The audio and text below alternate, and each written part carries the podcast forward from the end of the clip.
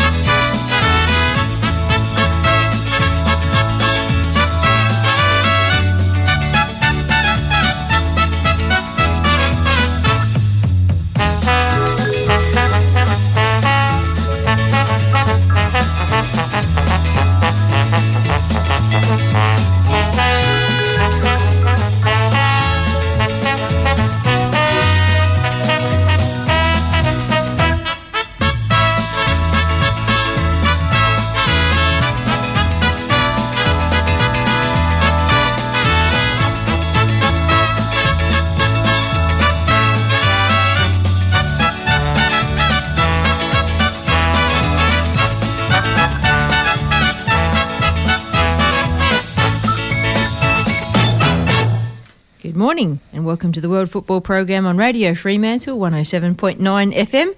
It's Saturday, August the 7th, and as always, there's lots of football happening and there's going to be lots of talk about it. Good morning, Pete. Morning, Pen. You got myself, Penny Tanner Hoth, and Pete Skeeler in the studio today. How'd I do with that, Pete? Close.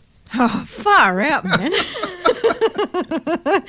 Good morning, everybody. Thank you for listening in. Really do appreciate it. We'll be here for the next two hours talking football.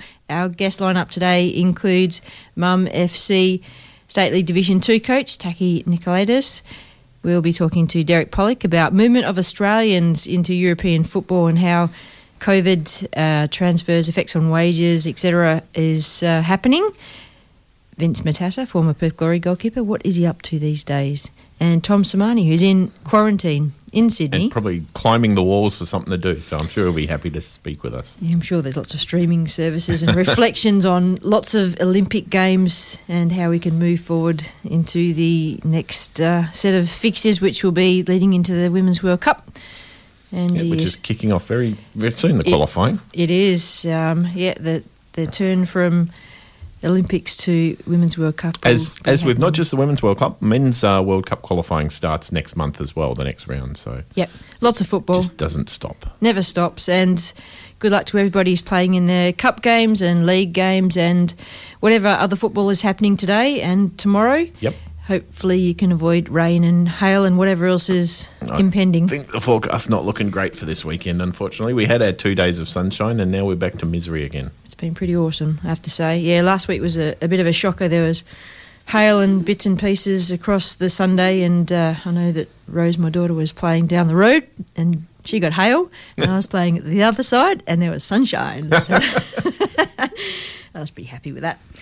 Uh, thank you, everybody, for listening into the program. You can land on our Facebook page and comment away or share your news, give shouts out to people that you think deserve being shouted about. Club news in the nicest kind of way, Pete. Okay, fair enough. Yep. Um, happy to promote anything at your club that you think other clubs will benefit from as well. Great ideas are always welcome to be shared. Um, very big thank you, of course, to all of our partners that help us through the year of football banter. We'll be on air till the end of November and then back in February as per usual. Yes, we do need a break. Yep. It's a, a long football season. And there's no right time to take a break because there's no. break from football. No, that's right. So you just uh, have to deal with it, and unless we expand the team, of course. Now, now there's a thought: if we expanded the world football team and we had a few more hosts, Yeah. Are you putting the call out now for hosts? Yeah. Yeah. yeah, I'd be happy with that. I'd be happy to raise a bit more funds, get a, a few more members on board, and we could. Yeah, pay for some more studio time and keep on going. I'd be happy with that. Yeah. we could take breaks. And So if anyone's listening and they're Yeah. sort of into the radio, boy, is that what you're saying? You- I am, Yeah. absolutely. I'm not, I'm not Yeah. trying to put words in your mouth. I don't want you yeah, to and start, I'm not looking getting, at you and saying, "Pete, upskill yourself" or anything like that. No, I'm glad because that's just going straight over my head anyway. I know it. I know it. So thank you very much to Futsal WA, Greg Farrell. Appreciate all of the support there. Um, the new turnaround from West Coast Futsal into Futsal WA, I hope, has been very beneficial and positive for the organisation, and the leagues are underway full on.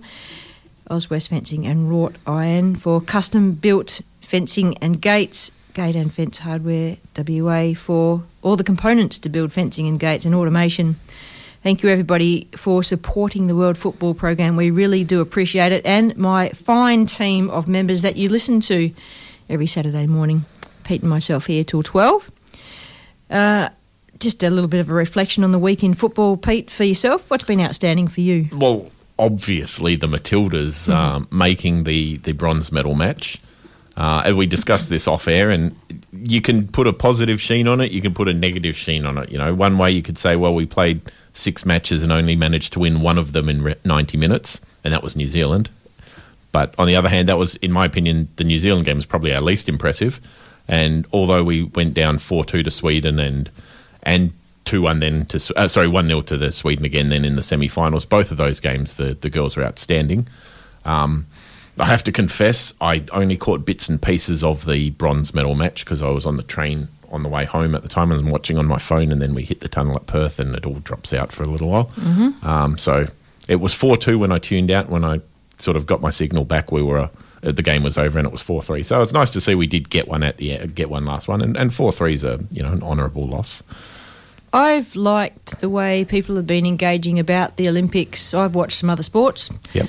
Sports I didn't even think were Olympic sports. Um, The I, BMX was fantastic. That bloke that won gold. What a ride! That was was he Australian? yeah. Cool. Yeah. Very good. Yeah, I watched uh, don't laugh, synchronized swimming, and um, you know what I thought? I thought of that movie Babe with the pig, and there was a synchronized pig swimming in that, and I, I, I just laughed. And I'm sorry, but the synchronized swimming was actually amazing. The fact that they can do that stuff in the water was very athletic and strong.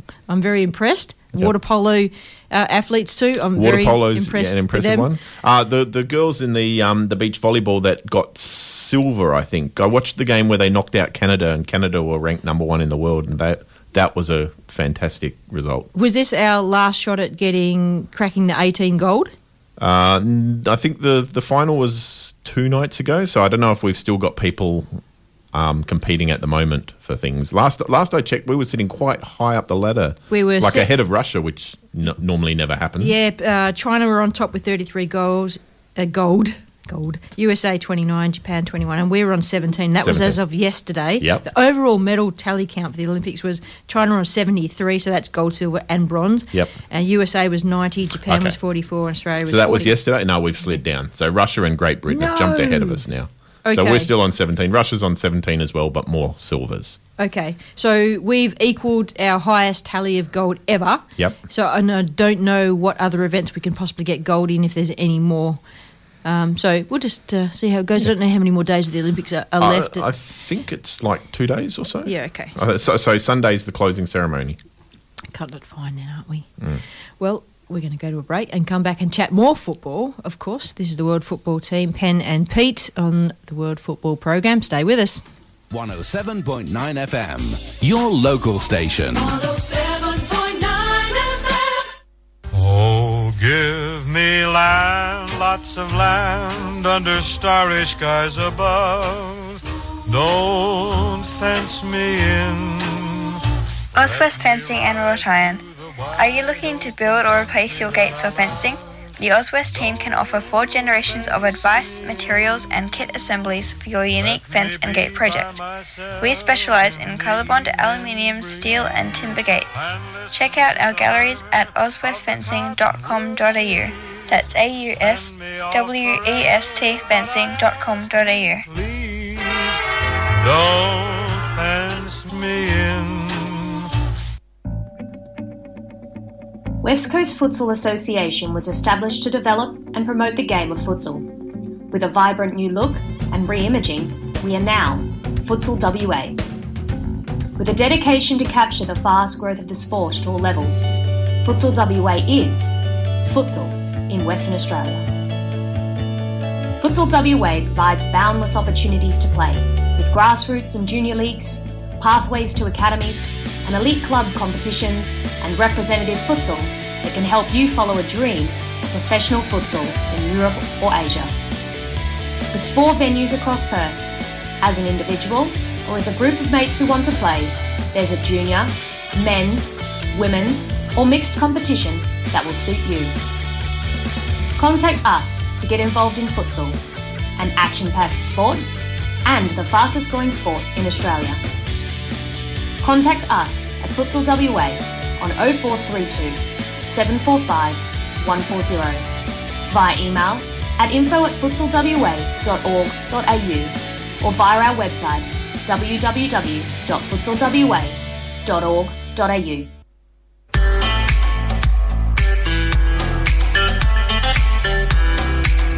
Gate and Fence Hardware WA is your hardware shop online. Find all the parts you need to fix, make, and secure your gates and fences.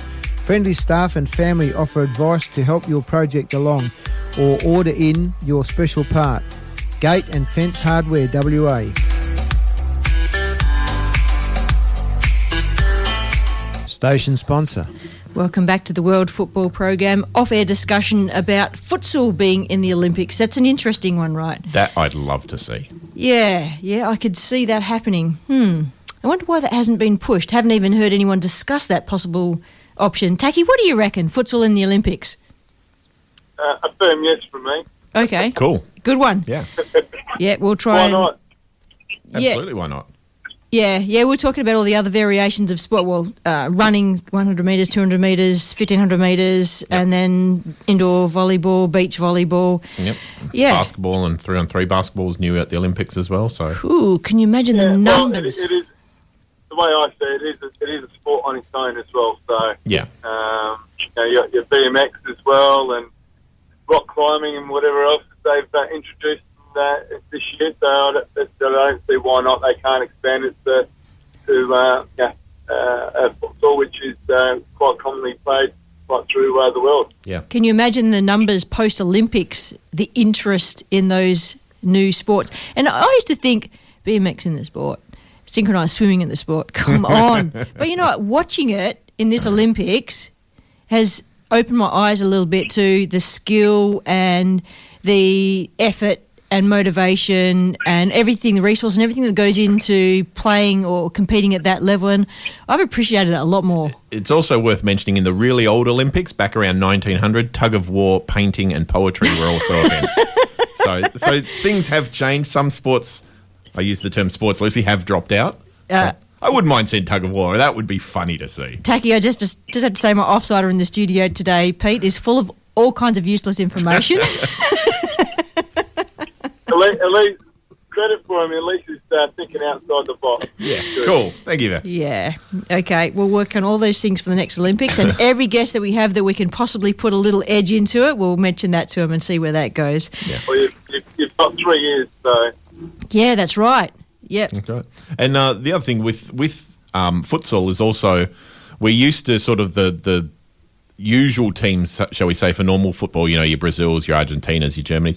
If you look at the futsal World Cup, which doesn't get a lot of coverage here, you see a lot of other teams that aren't big names at, at normal football suddenly rocket up there. Thailand's a big team. Ireland, uh, sorry, um, Iran's a big team. So it would actually be quite interesting from a football perspective to see other teams suddenly being the big teams as opposed to the ones we know. You know, your Brazils, Yeah. Argentinas, and the like. Yep.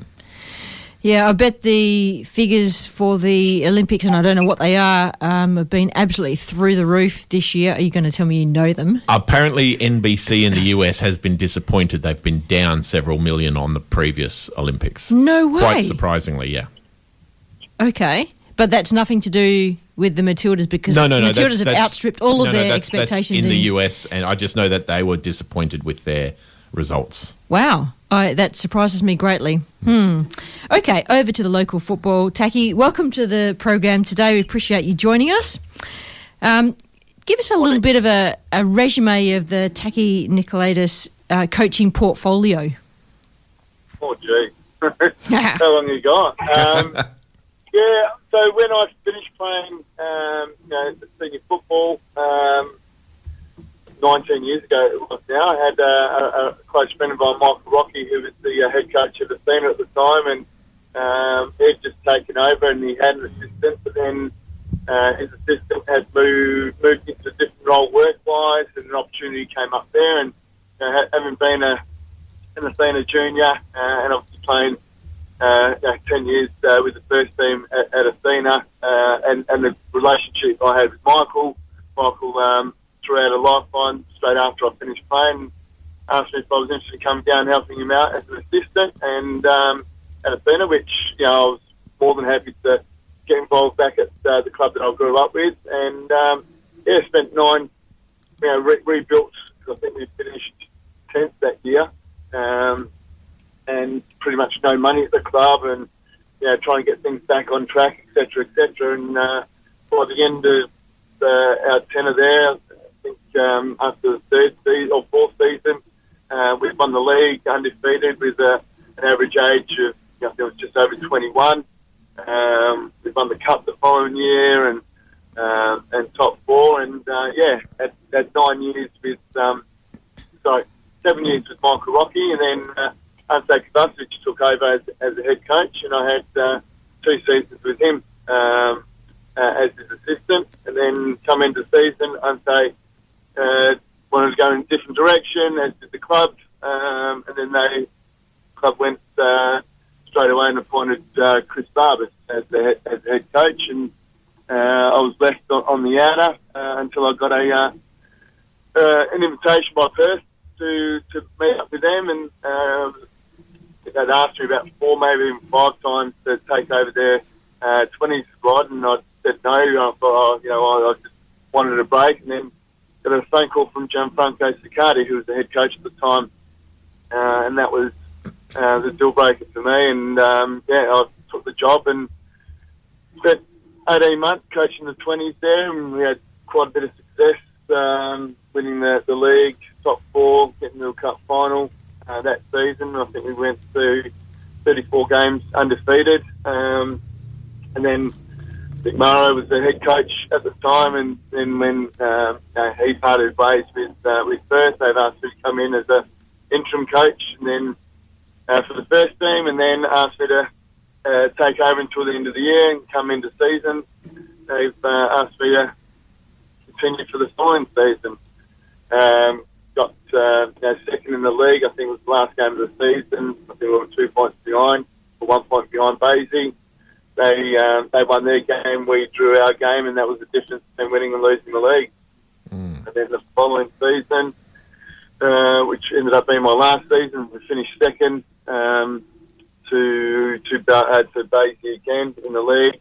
Made a cup final, FFA Cup against um, Rockdale in Sydney um, and that was it. And then not long after that, Michael Garcia uh, got in contact with me about going to Inglewood. Ended up um, you know, joining Inglewood, uh, and then during the night series, uh, Michael resigned. Uh, then I was offered the first team gig. Um, and then, yeah, as I said, uh, we went through at a, at a good at a, a, a cup, um, uh, FFA Cup semi final and got trounced by Athena. Um, got to the last game of the season again and got beat by ECU, who were on a, on a good run at the time, and, and Perth won, and they ended up uh, jumping us and winning the league, and we ended up uh, losing penalties in the top four playoffs, and yeah, had a reasonable season uh, first up there, and then second season um, didn't quite go as uh, as the club, uh, as Inglewood uh, had planned. I think we were about sixth at the time, where the club uh, decided they wanted to go in a different, different direction. Then I parted company, and then uh, sat the season out, went and watched a few games, and had plenty of time up my sleeve, which um, was was invaluable. And uh, not long after that, during the night series, uh, I got a phone call from Gwelup to um, to join them um, and spent two and a half uh, good years there. And as you all know, that that's sort of uh, finished up uh, a couple of months ago. So since then, uh, I had uh, Mark Jones, uh, who I'm close friend with, um, and Matt Waddle, who was the, the head coach at, Melville, asked me if I could come down and help out, which I was more than happy to. Uh, 'cause I've got good relationships with both of them, and yeah, Matt uh, Matt moved on uh, a few weeks ago, and I was um, at Melville until the end of the season, and, and see what happens then. So, to wrap all of that, an impressive coaching resume. What do you attribute your success as a coach to? Um, I think some of it is, or a lot of it is experience. Um, what I went through as a player and what I learned as a player, and I must admit, it wasn't until uh, I got into coaching that I actually appreciated um, what all my previous coaches that I had as a player. Uh, I appreciated their role, their job, and their their guidance even more than what I did um, while I was playing. I remember having a, a good long chat with Mickey Brennan one day, and um, I, I think I, even I, I remember him dropping me one game, and I you know, had a bit of a sulk and all that, and and, uh, and I apologised. Um, you know, uh, when when I was chatting with him, he says, "No, I don't even remember that." Uh, and I said, I, I, I was wrong. I was out of order, and uh, and I said, I now appreciate your role and what you guys have done as, as coaches uh, a lot more um, now that I'm in the coaching ranks rather than when I was a player. And, and for me, I think a lot of it is, is learning and wanting to continue to learn. I, you know, I like listening to, to people that have done more or achieved what they've achieved as a coach. And, you know, I've taken some, some, some good points or a lot of good points to all those coaches that I've played under, but also uh, other coaches that I've sort of, you know, um, been friends with and just, you know, continuing wanting to learn. And I think a, a big thing these days is, is more the player management uh, and understanding that, you know, not everyone is, has got the same persona and all the same personality, and um, you know, some people need need a, a hug and a cuddle to get the best out of them, and others need a, you know, a, a, a, a firm talking to to get the best out of them and, and to get a reaction. And that you got to understand your players. But I think um, more so nowadays, um, you know, football isn't a priority for, for everyone like it used to be back when I was growing up. And um, you know, they do have family and jobs and you know other interests in in life uh, outside um, you know football, which which I, I, I get, I understand. Uh, it's not exactly what I have been brought up and and uh, and, and and learned and developed uh, um, with as, as I was growing up, I guess. But um, that's something that I've had to adjust uh, as a coach. But yeah, uh, I think player management is a is a big thing as well. Last week we had a chat to Graham Normanton, who's coaching out at Forestfield, and um, we started talking about the coaching philosophy, and he. Uh, you know, he's not a mamby pamby kind of guy, and uh, and he said, uh, you know, all this um, participation medals, etc. Like, just the kids want to win. They know how many goals. Yeah. Just uh, you know, we've got to instill in them a competitive nature from a, a younger age. I think that that's what he was trying to say, so that when they are going through youth football, they've got that competitive edge and the willingness to want to win and to to do what they need to do. What do you think about that, Taki? I don't disagree with that. Um, and I, I was, was brought up that way as well, and um, I hate losing. Uh, even well, play uh, ball with the kids or anything. You know, I, I hate losing myself. So I think that was instilled by um, my childhood, where again it wasn't a participation award. It was like you, you get a medal for winning, and that's it. Yeah. Uh, so there's no acknowledgement for, for participation. We're all participating, but I think we all need to, to learn the value of winning and and, uh, and, and, and and by losing, it, me, that's also a lesson to, to improve or to want to improve to then become uh, a winner. And you know, next time you're you're in a league or a cup final or, or whatever it is, uh, you, you you've learned from your mistakes and you, you, you want to get better. And I think that's the only way that you know, we as humans uh, can can and should improve. Yeah, yeah, I agree with that. Um, failing is as important as winning. Um, it's how that you fail and then learn from that. Um, it's all about life, isn't Yep. it? Um, no, and that- that's that's in all, all works of life. As Absolutely. Well, whether it's relationships or or you know, um, you know work um, situations, uh, it, it's all the same same or similar principles. Yep, Now, State League Division Two is a very different beast to NPL football, where you've come from. Uh, what did Mum FC? Uh, what what was required by Mum FC to entice you into the Division Two? Oh, look, um, as I said before, you know, obviously when I finished up at um, at Grilla, it left a, a, got a bit of taste in my mouth, to be fair, uh, and I was more than happy to to have a break and and uh, similar to what I did when I finished up at Inglewood. Um, but uh, yeah, as I said, I've uh, um, got a very very close relationship with, with Mark Jones, and uh, obviously when there was an opportunity with um, uh, with Matt Waddle, uh, Matt got in contact with me and said, "Look, this situation. Um, I need someone to come and help." Um, I, and as I've known him since since childhood, um, so I said I was more than happy to come down, come down and help him without uh, a formal uh, agreement or commitment. Um, try and help him develop the coach like I probably had other uh, people mentor me as well uh, in my younger days, and I said I was happy to come down. And um, one, one thing led to another, and yeah, I'm still there a couple of months later. Um, it, it's been it, it, it has been different. I'm not going to deny that, uh, but uh, uh, there's, there's plenty of positives, that's for sure. Yeah, at the moment, the club is sitting mid-table in the State League Division Two. Well, Four fifth. wins in a row. Yeah. I can just say that's, It's- that's good. Yeah. Yeah, it's pretty good. I, I, I, if you didn't know, Mum FC is my club, so I'm going to be Yeah, totally biased. Sorry, listeners. Uh, yep, that's okay. Um, so, sitting fifth on the table at the moment, round 17, playing against Carramar this this week, who are sitting ninth in the table. Um, how do you see the season panning out with you sitting in the, the coaching role? Is is there some changes that you've instigated that you think will take the team or the squad into a little bit of a different direction than the first part of the season? Um, I don't.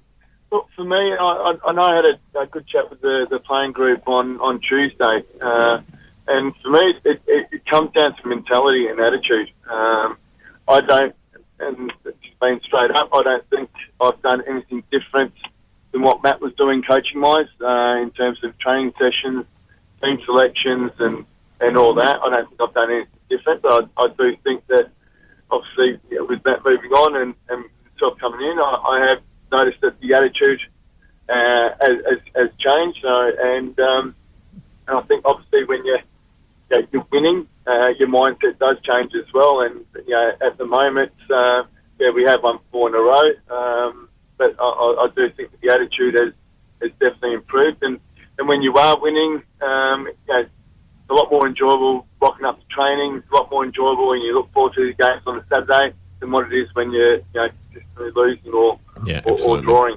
um, or, or being inconsistent, one win, one loss type thing. So um, I think that, as I said, the, the talent there to, to finish in the top uh, top four and, and make the playoffs. Um, for me, it's about the attitude and the application. And yeah, I praised them on um, on Tuesday night. Then we then on Thursday we, we, we were quite sloppy. So I'm not sure if I should be doing that again. But um, but yeah, for, for me, it's, it's, it's, there is some uh, some really good uh, talent at uh, at Melville, and um, you know my expectation is that to make the playoffs and continue the good work. But you know, we've, to continue the good work, you've got to stick to your principles and you've got to keep working hard. And that's that's one thing that I definitely have been drilling into the playing group. You know, we can't get complacent. And, yeah, just because we've won four games just doesn't mean that the loss uh, is going to be this week or, or next week. You know, everyone everyone wants to beat you. You now become the hunted, uh, whereas before when you're losing, you're, you're hunting uh, yeah, teams above you to um, to get points off them. What um, What do you think about the club environment with the stadium and the facilities there? Is that um, something similar to other clubs that you've been at, or different? And does that make any difference to the, the way you coach, the commitment of the the players, the resources that are available to you and the players? Yeah, oh look, it's um, very different to what I've come from in um, recently. But you know, I've been lucky enough. I've been at uh, at Athena for, for nine years, and had four years at Perth, and, and uh, year and a half at, at Inglewood, where you know the stadiums, you know they've got a good stadium, good club room. Uh, training facilities are good. You know, being able to train on the main pitch. Um, I know things were a little bit different at, at but it was a breath of fresh air.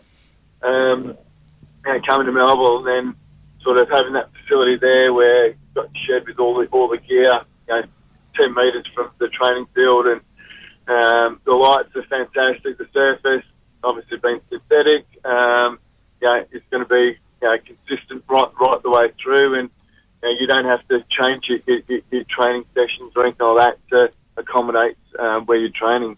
You know, you're on a, a, a good pitch with excellent lighting, uh, and for me, it has been a, a breath of fresh air. Uh, being able to train on a facility like that, um, you know, consistently, you're able to work on a lot more things. Um, and I think from the players' point of view, um, you they look forward more to training in uh, on a good pitch and good facility than what it is when you you know, try to get at parks, etc. I guess. Last year, the we'll call it the COVID year, was a bit of a crazy year in terms of uh, fixturing. I'm pretty sure Mum FC finished in the top two of the state league division. They finished on top, actually. Okay, there you go. I'm very happy Mi- about minor that. premiers, premiers Yep. if you want to call that. Yeah, Yep. yeah. But I think, and then they sort of bit, bit like Western Knights, I guess. They finished on top uh, of their uh, thing, but then didn't didn't uh, didn't make the, the top four, top six playoffs after that. Yeah, I think wasn't wasn't last Top year four, they, they, right? they had the rule saying unfortunately that um, there's going to be no promotion relegation. That's right. Correct. Yeah. Yeah. Yeah. Yeah. So, Taki, given that last year was a great year for the club, what was different about last year to this year? Do you know? Oh, I can't comment on last year because I wasn't there. Um, yeah, unfair for me to comment about last year because I, I wasn't there. Um, but yeah, all I can pretty much comment about is you know what where we are at the moment and what uh, what we're, we're hoping for and planning for. But uh, yeah, it's, it's unfair for me to comment the Sure. difference between last year and this year because yeah, I wasn't actively involved uh, with Melville then. But yeah, the focus at the moment is to to get enough points or enough wins or enough points to, to make the playoffs. And um, obviously, with Dianella being so far ahead, it's the, the great squad that they've put together. Um, and we want to try and get uh, promoted by the uh, by the playoffs. But um, Yep. yeah, we've got to get there first. Yep, and just to let everybody know, Taki referring to the table there, so Dianella is sitting on top with 46 points over Absolutely running Kingsley, away with it, yeah. 32. So there's a fair difference there between Dianella and the rest of the table. And Dave Kindness has messaged in and said, Good morning to all and to Taki. Uh, everybody knows Dave. He's the man at the club. Good lad. Thanks for listening in, Dave. Uh, and just moving across to the State League Division 1, sitting on top there is Stirling Macedonia. 43 points over Western Knights, Pete. That's a pretty big whack as well. It is. It is Yeah. not well. They've had a loss, and Dianella haven't lost yet in 16 matches. So that's Yeah. the difference. Well, that's that's a slight difference. Yeah, slight. Yeah. Very good. Uh, and just before we let you go, uh, Taki, just uh, rounding off with the NPL, um, Pete fixtures today. Uh, yeah, so for the NPL fixtures today, uh, Perth is hosting Armadale, Floreat Athena uh, hosting Gwelup Croatia. Taki has a couple of names there for you. Um, Bayswater against Cockburn, Perth Glory against ECU Joondalup, Sorrento travelling to Balcatta, and Rockingham City playing host to Inglewood United. and sitting on top of the table is Perth Soccer Club over Floreat, only one point at yes, the I think from memory, I think Florida was quite a way ahead. They seem to have just stumbled a little bit uh, and and opened the door for Perth to climb up there, and Mm. Sorrento just behind them as well. Yeah, some um, pretty amazing um, differences in the first and second division there. But uh, good luck in your game against Carramar today, um, ninth versus fifth place. Um, welcome to the fold, Taki. It's good to have you aboard, and thanks for joining us. Really do appreciate the chat. No, my pleasure, and uh, yeah, I'm enjoying my, my time down at Melville, and uh, they have been very good, and uh, yeah, hopefully we can continue the good work and, and make the playoffs, and uh, yeah, have, have a, a, an impact at the right time of season. But uh, um, as they keep saying, all you know, one game at a time, and same focus is uh, yeah, going uh, up to Carramar, and the Carramar are a, a very good side. Uh, I know they've been a bit, bit inconsistent uh, this year, but uh, they're a very good side and coached um, uh, very well. So yeah, we've got to be at our, our best and as I keep saying, our attitude's got to be first class this week. Otherwise, uh, we'll. Yeah, it's a long, long drive home if uh, if we don't come away with three points.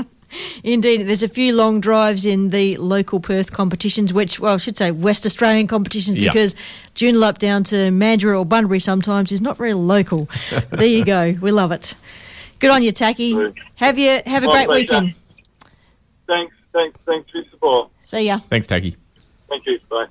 That was the coach of Mum FC State League Division Two.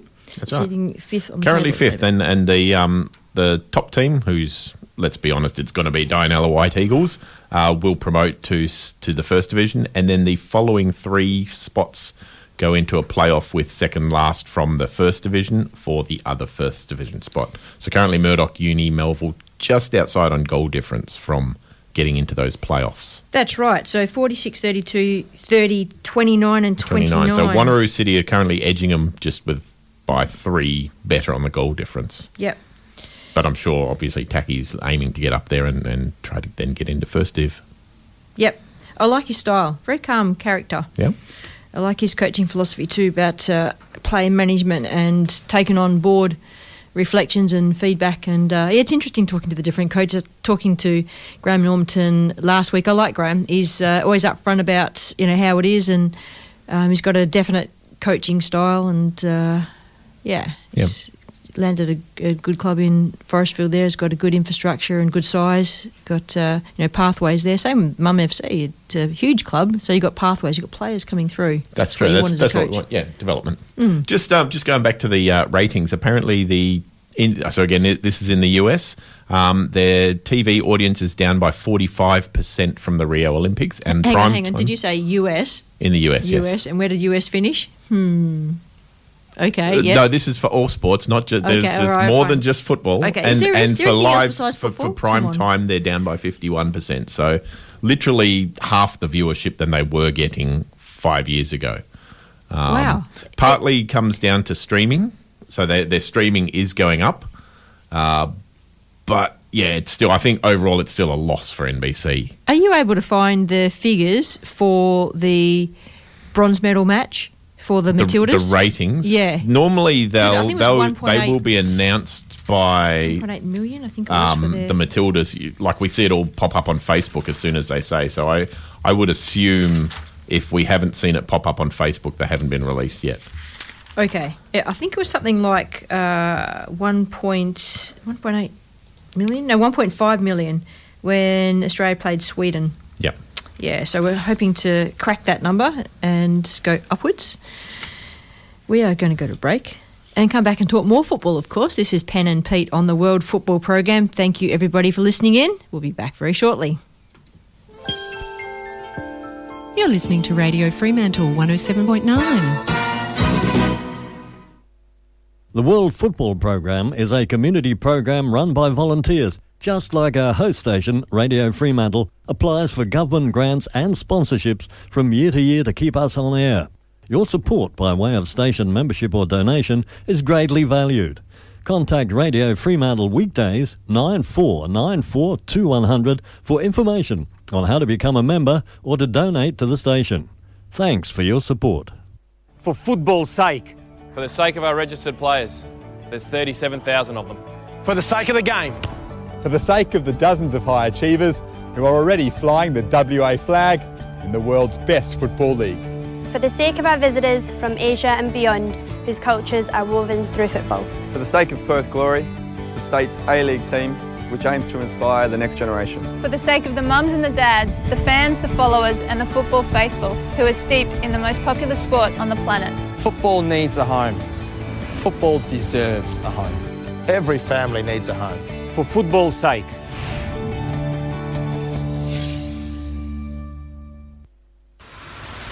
We are one, but we are many,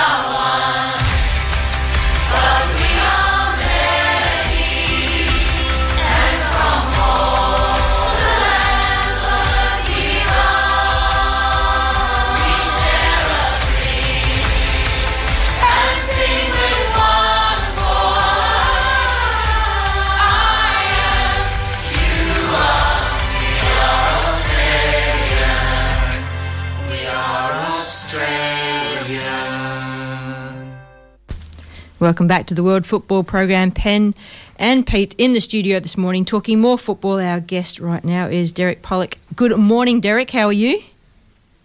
Yeah, good. Thanks, Penny and Pete. How are you guys? Good. Very well. Excellent. Glad to have a very happy, clear line there. Um, how's the Olympics panning out for yourself? Any surprises?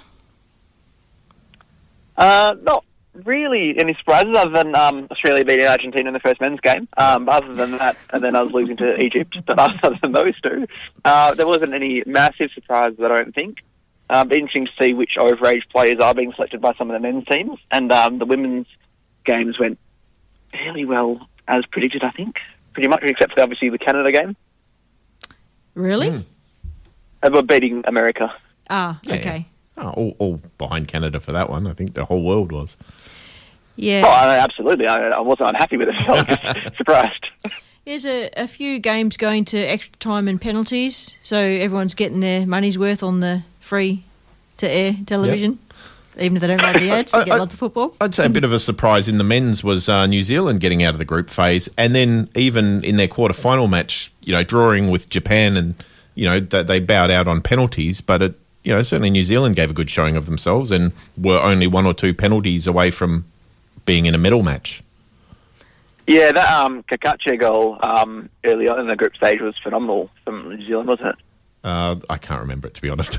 I was checking the results, but I hadn't seen their highlights. Way out of the box. He's just sort of yeah buried it into the top corner. Yep. I've been pretty impressed though um, with Japan in general in football of recent recent times. I think a few World Cups ago, I was like, right, they're bang on for Agreed. um, going to be sort of up there in the next few World Cups, and it's just never really transpired. Oh, okay. Yep. Do we have Japan in our? No, we don't have Japan in our qualifying group for the uh, next World Cup, do we? Because that's uh, that would that'd be good news to hear. Oh, yes, we do. We do have Japan. Yeah, yeah, we do. We've got yeah Japan. Yeah. So that's good to hear. Yeah. Speaking of We which, missed Iran, didn't we? Uh, yeah. So uh, apparently, we so qualifying kicks off next month. Um, Australia's supposedly hosting China, but the talk is that we're not going to have the game in Australia, and maybe in the Middle East or maybe Vietnam because we're playing Vietnam five days later. So Be prepared for anything. I think they just need, they just uh, if they need to remember that Perth exists. Sometimes I True. I think it's more of a COVID thing, so I'm not sure that, uh, like, regardless of where it is, um, you know, it'd be nice for us to say, well, you know, Perth can put our hand up, we're COVID free, but the last thing we want is people coming over here and then spreading the COVID. We'd have a lot to answer for in that Life goes on, Pete. Yeah. Mm, yeah, actually, we didn't mention anything about the FFA Cup in our conversation with Taki too. So, just uh, next round of the FFA Cup. Is it still called the FFA Cup? God, it feels like I'm saying something wrong when I say that. Damn it! So, um, Floreat and ECU are going through, and Yes. uh, P uh, Perth, Perth Glory, Glory has and to play Victory. Melbourne Victory, although that's still all completely up in the air. Yeah. Uh, and whoever wins out of Perth Glory or Melbourne Victory will be travelling to play Adelaide City, not Mm. Adelaide United, Adelaide City, the state league side. Yep. So who knows when, and be prepared when you do know where and when it might change. That's anyway, right. so just uh, make sure you've got your streaming services or Fox or whoever's who who is going to be streaming that now. Paramount Plus. Okay, that's the one. for eight dollars ninety nine a month, I believe it is. And You Okay. get all your FFA Cup, you get all your A League, you get all of your Asian Champions League, and there's other stuff, but I don't care about anything else. I they're, they're, they're getting the SPFL on as well. I believe Sorry, they're going to be what as well? Getting the Scottish League on, which just about did it for me. Fantastic. Okay, Speaking of the Scottish nice League, segue. yeah, Go. Ange Postecoglou had his first win, although not actually in the Scottish Premiership. Um, have you sort of been keeping track of Celtic and, and Ange and how they're going? Yeah, Ange just come in at a pretty rough time for Celtic. To be fair, um, I mean, well, for for a start, he wasn't even the first choice. They they got rid of Neil Lennon. Um, in my mind, probably six to eight months after they probably should have. Yep. And then they just sort of went, all right, well, let's just not worry about appointing a replacement for a while. and then eventually they, they went, oh, maybe we should do this. And, oh, Eddie Howe, he's not in work at the moment. He plays some good football. Um, and then they just spent, I think it was about two months trying to, trying to get Eddie Howe aboard and, and dot the I's and cross all the T's. And then eventually there were no I's or T's to cross because there was no contract and there was no Eddie Howe anymore. So they went, oh, uh-oh, where do we go for the year? And I don't know, I don't know what the thinking process was to get Ange on board. I mean, I'm, I'm very supportive of it. I think Ange is a great manager. Yep. Um, but I don't know, yeah, how that transpired. But, but they basically he's come to Celtic at a time when the club is. I mean, I don't want to use the word crisis too loosely, but I think it's just about crisis. Yeah. Where So hang on, let's they've just got a lot of let's just cap that. Let- So for those of you who are not Scottish football supporters, um, Celtic and Rangers. yeah, thank you. See, I'm, I'm just not there. All right, where yeah. where do they sit in the echelon right now of Scottish football? Okay, so um, Rangers went bust, and depending on who you ask, they either ceased to exist as a club or just got relegated down to League Two as a club. Yep. Um, and then they sort of either the new, depending on where you sit, either the new club uh, slowly fought its way back, or the old club slowly slowly fought its way back up to the Premier League. Um, and then that gave Celtic a long time to sort of establish their hegemony amongst um, Scottish football, and had really no genuine competition. You know, as as um, Kevin Bridges once said, it was a two horse race. Then one horse fell off, then it just became show jumping. and, and so yeah, Celtic um, had had yeah hegemony on Scottish football, and then Rangers came back. Um, it took them a while. They sort of they were throwing good money after bad money on, on, on terrible signings for a while, and Joey Barton came on on I believe on about twenty grand a week, and then within three or four weeks was no longer at the club, but was still getting paid. So there was a lot of you know reverting back to type. Um, but then eventually they sort of figured it out. They got uh, some good signings in. They got Steven Gerrard in. Um, but by this point, now important to note, both Rangers and Celtic have won the league nine times in a row before. Wow. And so by the time Celtic managed to, or Rangers managed to finally figure their way out, Celtic were back up to nine again for the second time. So they, they've now won the league nine times in a row again. Uh, and so last season was supposed to be the here we go ten in a row Yep. uh, for Celtic, which was the, the record breaker. And so they had um, some fairly key players on two with two years left in their deal, and they just sort of went right. Let's just throw all the dice ten in a row, like just go all the way. Um, and then had, um, to put it mildly, a, a pretty underwhelming season. um, and they finished, I think it was about 25 points behind Rangers or something like that. And so they threw all the eggs in this 10 in a row basket, didn't get it. And then now they have a lot of players who want to leave, who are the best players in the club, and they're out of contract at the end of the season. So they've got to kind of sell them now to get any real money for them. Otherwise, they risk losing them for free at the end of the season or on vastly reduced um, sums uh, at, at January. And so Ange has kind of come in to this point where the, the squad is really no longer good enough. They've they've the, the, the players that are good enough don't want to be there anymore and want to go. Um, Ajer, for example, one of their best defenders, has just gone to Brentford, and their yeah their recruitment has been pretty poor for a while now. Uh, they've been living on their sort of former glories for, for too for too long, and Ange has to kind of rebuild, yeah, and just put together Just what he loves. the shards of, of, of what of what it was, um, and try and sort of change the style completely, um, and and do that with um, probably, if I'm going to be honest, a squad that isn't really good enough, and yeah, and on very limited time because by the time they got Eddie Howe out of the way and realised that wasn't going to happen, they were only a month out from the season. So then they got um, Ange Postecoglou over with no assistance, um, and by the time he got out of quarantine, I think he had 21 days between meeting the squad for the very first time and his first Champions League qualifying game against Midtjylland. Yes. Ironically, um, uh, thank you for saying the name of the team because I couldn't say it. But uh, they, they did knock Celtic out of the Champions League, and one of the goal scorers was an Australian, uh, was Awer Yeah, Awer Mabil. Mabil. Yeah, so Adelaide United player. Oh. So I don't know how this is going to pan out though, because for the second time in about four seasons, Celtic have been beaten in a Champions League qualifier by a club who have apparently been playing an, an, an eligible player. Oh, it really? happened a few years ago against Legia Warsaw, Yep. and it got awarded a 3 0 win to Celtics, um, which put them through to the next round, Ah. even though they lost. Yep. Um, and so I don't know what's going to happen this time because the first leg of the next tie has already been played. That's right. Yeah. So they so that was Ange's first win with them too over uh, Jablonec from uh, the Czech Republic, uh, and Yes. with the with the next game in five days' time, and that was an away win as well. So you'd like to think they should be able to get through there.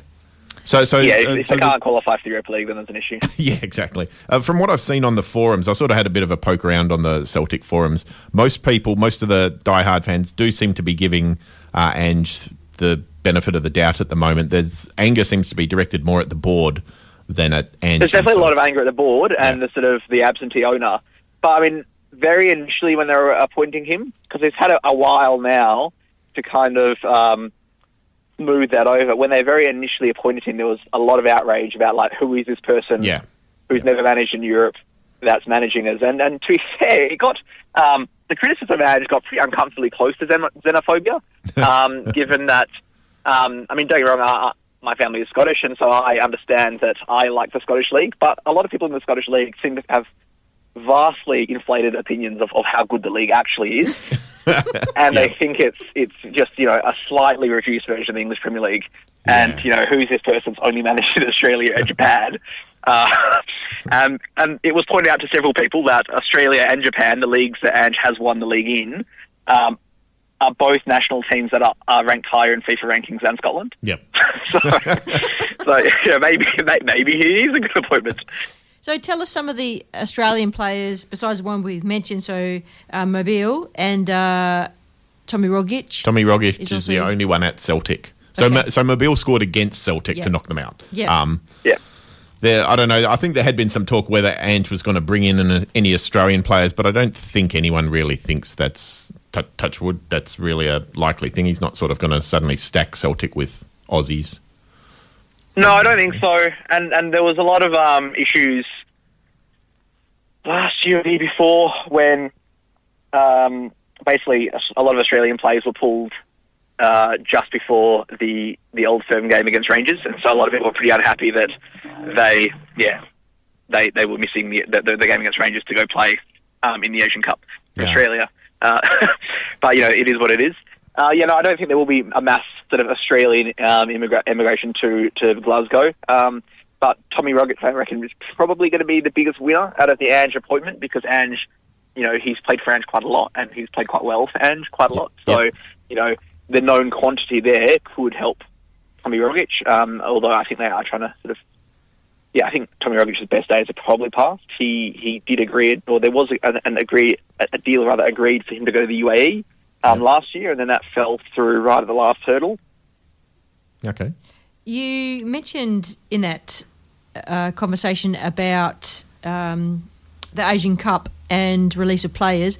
Now, with the new calendar, the domestic calendar that's been introduced, I don't think that'll Yep. ever happen again, will it? Because it'll be an international space where all of those international fixtures will be held without interfering with. That, that's on the. Australian domestic. I don't know if that applies Oh. to the Asian. yeah, so no, the Asian Cup yeah. is, is a lot like the African Cup of Nations, just only held half as often. Yeah. Where it's in yeah, in January, which is Yeah. key key time for a lot of European clubs. Yeah. So- I know. Um, yeah, African nations have had a lot of issues with it before, where their Cup of Nations, although it's held, held every two years, um, so it's more of a problem. Um, but again, it's Jan- January, February, and so um, you know, key key players for clubs are leaving Yep. at, a, at a pretty important time of the season. I had a very excited moment there because when they developed that domestic calendar, I thought they built in enough windows that will allow our players not to um, be leave the clubs at their detriment. But then, Yep. yeah, from the other point of view, from the uh, yeah, that where international players are playing, Australian players are playing internationally with their clubs, that doesn't happen the same way. Yeah, God, so much. The, like a twelve-month calendar is so damn hard to kind of work so that no one misses out on Exactly, things. Yeah, yeah. it's just not going to happen, is it? It's all about money. all about money. So, Derek, Australian players uh, internationally uh, and COVID. How is COVID affecting where players are being enticed to and deal breakers and transfers and what's what's the news in that department? I think it's just the sort of the standard um, process where COVID has hit. Clubs have a lot less money as a result of that, and so it is, it's not sort of uniquely affecting Australian players. It's just affecting everyone in, in a similar sort of way where clubs have less money. So there's uh, probably you know cutting, pulling back a little bit on the scouting. Maybe not um, as willing to take risks because transfers are a bit more important now to get right, and also border closures. You know, um, I know of, of at least one person from Perth who was supposed to go over to England, and then um, and then yeah, the borders became an issue, and so it wasn't able to get across anymore. And flights became a bit of an issue, and so it's more of an issue for the sort of the younger and lesser known players because they're less willing to. You know, if Man City wants to sign someone, they will sign someone and they will get them there. Um, but you know, if you're going to sign for a Birmingham City or you know a Scunthorpe or something like that, then suddenly there's you know there's a lot less power um, to pull that. And a lot of clubs, um, yeah, are really cutting back at the moment because you know a lot of clubs are very close to really in Europe um, to going to the wall, um, really because it's not just that fans haven't been able to come in, but everyone has been affected. So fans have less money to buy merchandise. Yep. Sponsors have less money um, to put it, to to give to clubs and uh, clubs at the lower end a, a, a larger percentage of their to of their week to week takings are from fans who buy tickets at the gate. You know, if you're Man United, a lot of the tickets are sold through match match um, through season tickets, so the money's already gone. Um, whereas if you're Plymouth, a, a larger percentage, for example, of your um, tickets are on on match day. What about? Um, I I know you talk a lot about the English or the European, le- well, English leagues really, um, and Scotland. Um, you mentioned there Manchester United. What clubs are being affected? At, there's not. I can't see that clubs are being affected myself. Like I look across the news, and big clubs have uh, big investments. They have um, you know diverse places where they have investment. So for me, they'd just call those in, they'd get them through. Then another couple of years, we're through this crisis and they're all okay again. Is that pretty much how a big club is operating, or are there some real situations there where yeah, we would talk about? Yeah. Y- yes and no. Um, the really, really big clubs, by and large, um, are okay. Um, they're not spending as much. If you look at the graphs of the amount of money clubs are spending on transfers, it has dropped massively um, this year. But um, but most of the big clubs are okay. I'll put pull out a couple of very, very notable exceptions. One massive one, in fact, uh, Barcelona. So the, um, the FFP rules in Europe, where UEFA look at how much money clubs have spent over the last three years and figured out is that too much, is that not enough, whatever, and then they do that. you know, they backdate fines and say you've overspent. In La Liga, they do the opposite, where they look forward and they look at each club and they pull out all their financial metrics and they distill that to kind of this one number and say, right, this is your budget for the year going forward. You're not allowed to spend going forward any more than this. Um, Barcelona, that's in two years, that's basically halved.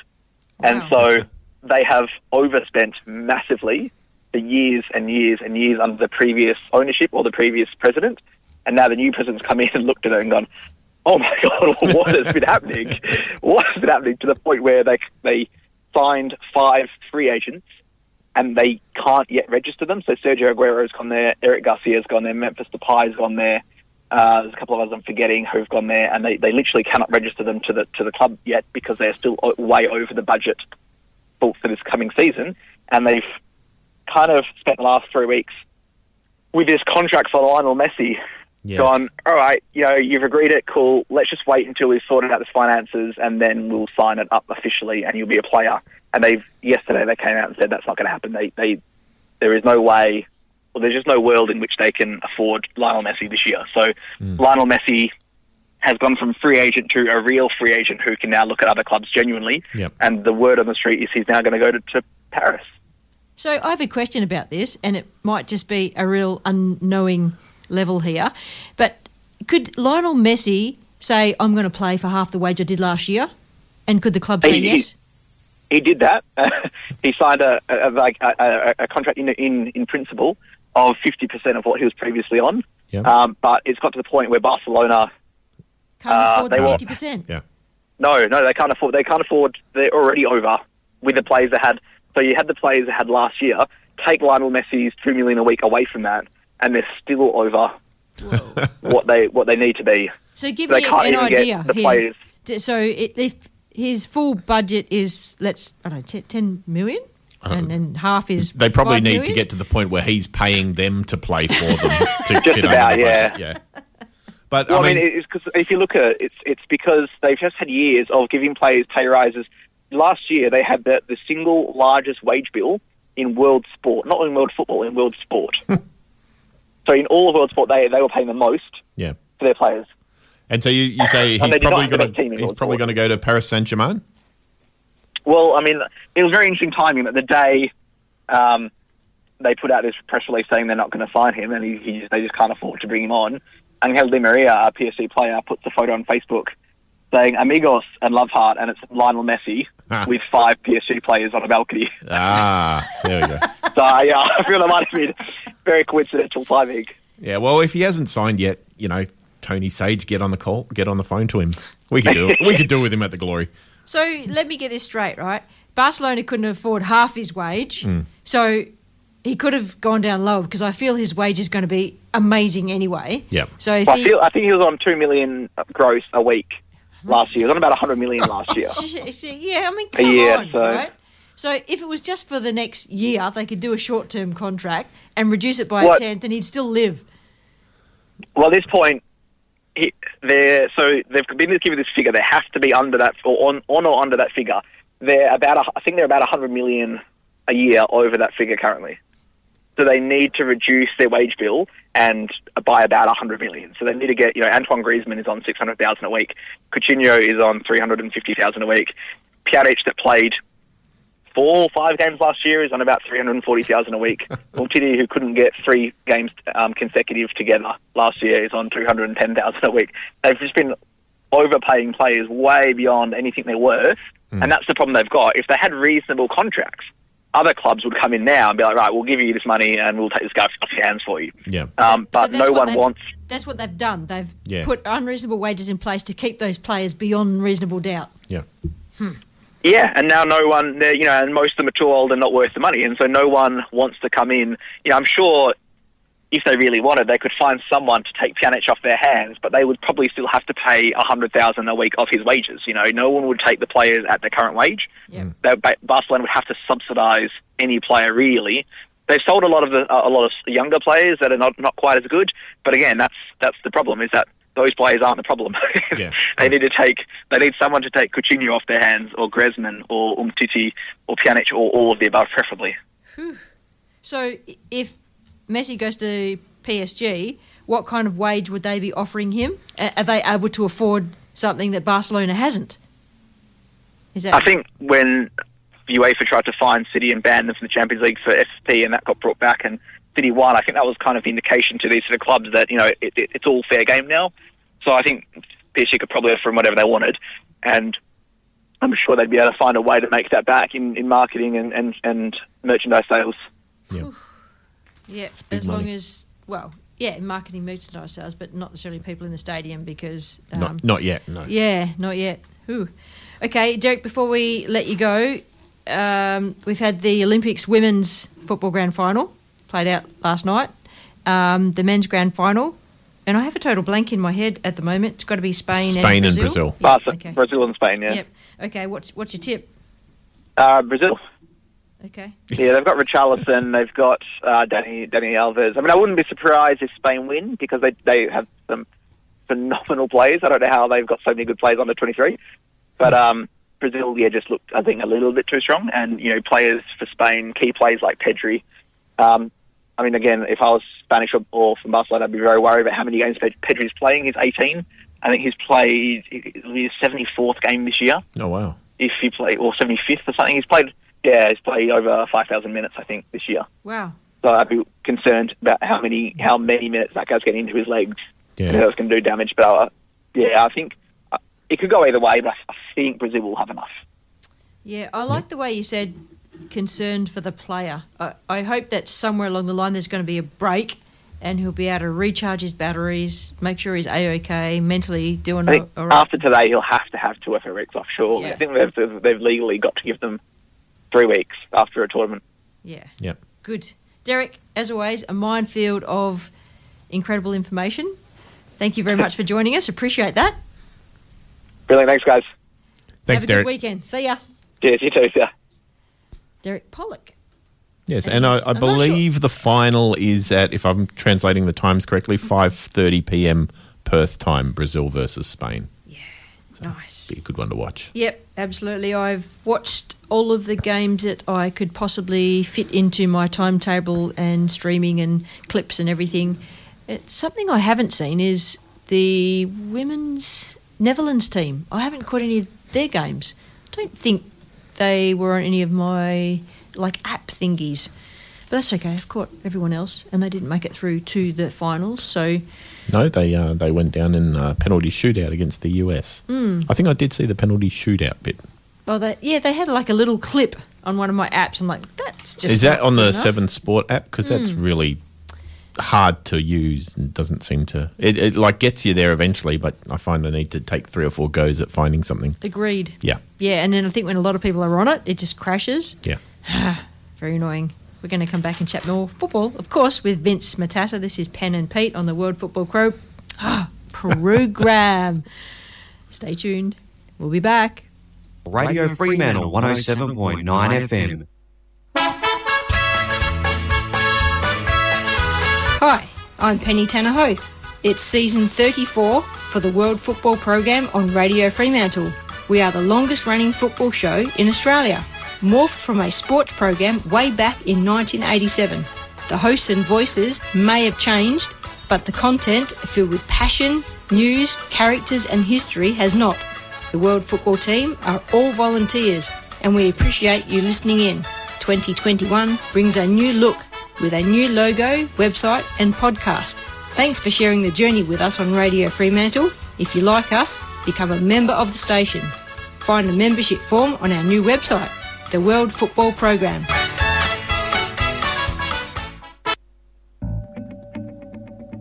West Coast Futsal Association was established to develop and promote the game of futsal. With a vibrant new look and re-imaging, we are now Futsal WA. With a dedication to capture the fast growth of the sport at all levels, Futsal WA is futsal in Western Australia. Futsal WA provides boundless opportunities to play, with grassroots and junior leagues, pathways to academies, and elite club competitions and representative futsal that can help you follow a dream of professional futsal in Europe or Asia. With four venues across Perth, as an individual or as a group of mates who want to play, there's a junior, men's, women's, or mixed competition that will suit you. Contact us get involved in futsal, an action packed sport and the fastest growing sport in Australia.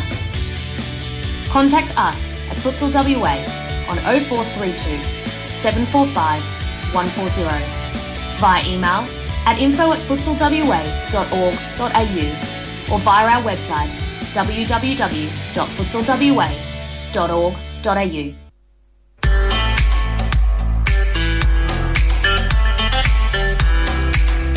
Gate and Fence Hardware WA is your hardware shop online. Find all the parts you need to fix, make, and secure your gates and fences. Friendly staff and family offer advice to help your project along or order in your special part. Gate and Fence Hardware WA. Station sponsor. Not too long to go now. We aren't just the people who mow your lawn.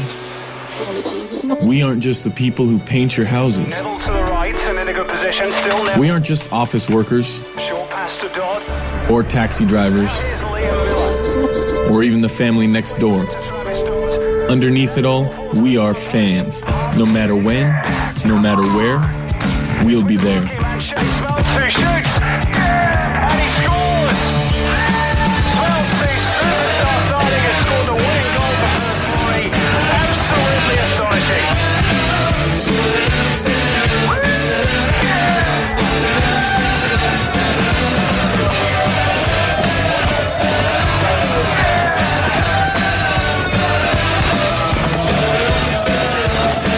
Time to let your inner fan out.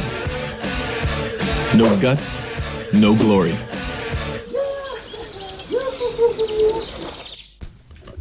Welcome back. This is Pen and Pete. We're on the World Football Program, 107.9 FM, Community Radio, Radio Fremantle. Is that a bird I can hear in the back? I can hear a bird. Or a cricket. A cricket? No, it's a bird. Vince, good morning. Morning, Penny. Good morning, Peter. How you going, Vince? Sounds like you're at the I'm park. good. I'm good. Pleasure to be here. Thanks for joining us, Vince. Uh, by the way, uh, Tom Sermanni, who is following you in this gig this morning, said uh, you're his warm-up guy. I don't know what that means, but um, Yeah, it, do, it doesn't sound like he's giving me any respect, though. I'll tell him that he's in quarantine at the moment. So I think you've got a, a great, uh, greater degree of freedom uh, than he has at the moment.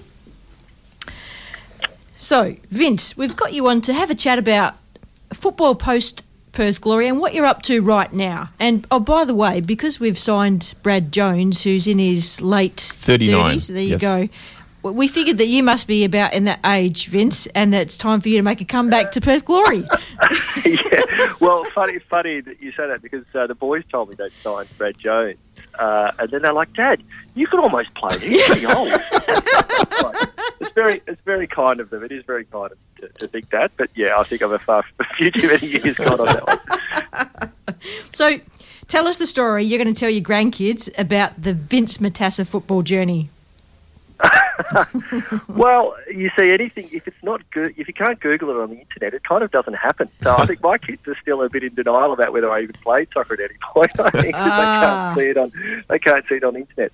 Uh, no, I think, but for me, what I took out of um, my career was it was just travelling to different places and cultures and just being able to pick up a ball anywhere. And whether you're joining in a park game or whether you're you know getting a bit of extra money on the side in some of the lower leagues in England, uh, it just gives you opportunity. And um, you know, my, all my my three boys and possibly my daughter as well, uh, they like AFL and soccer.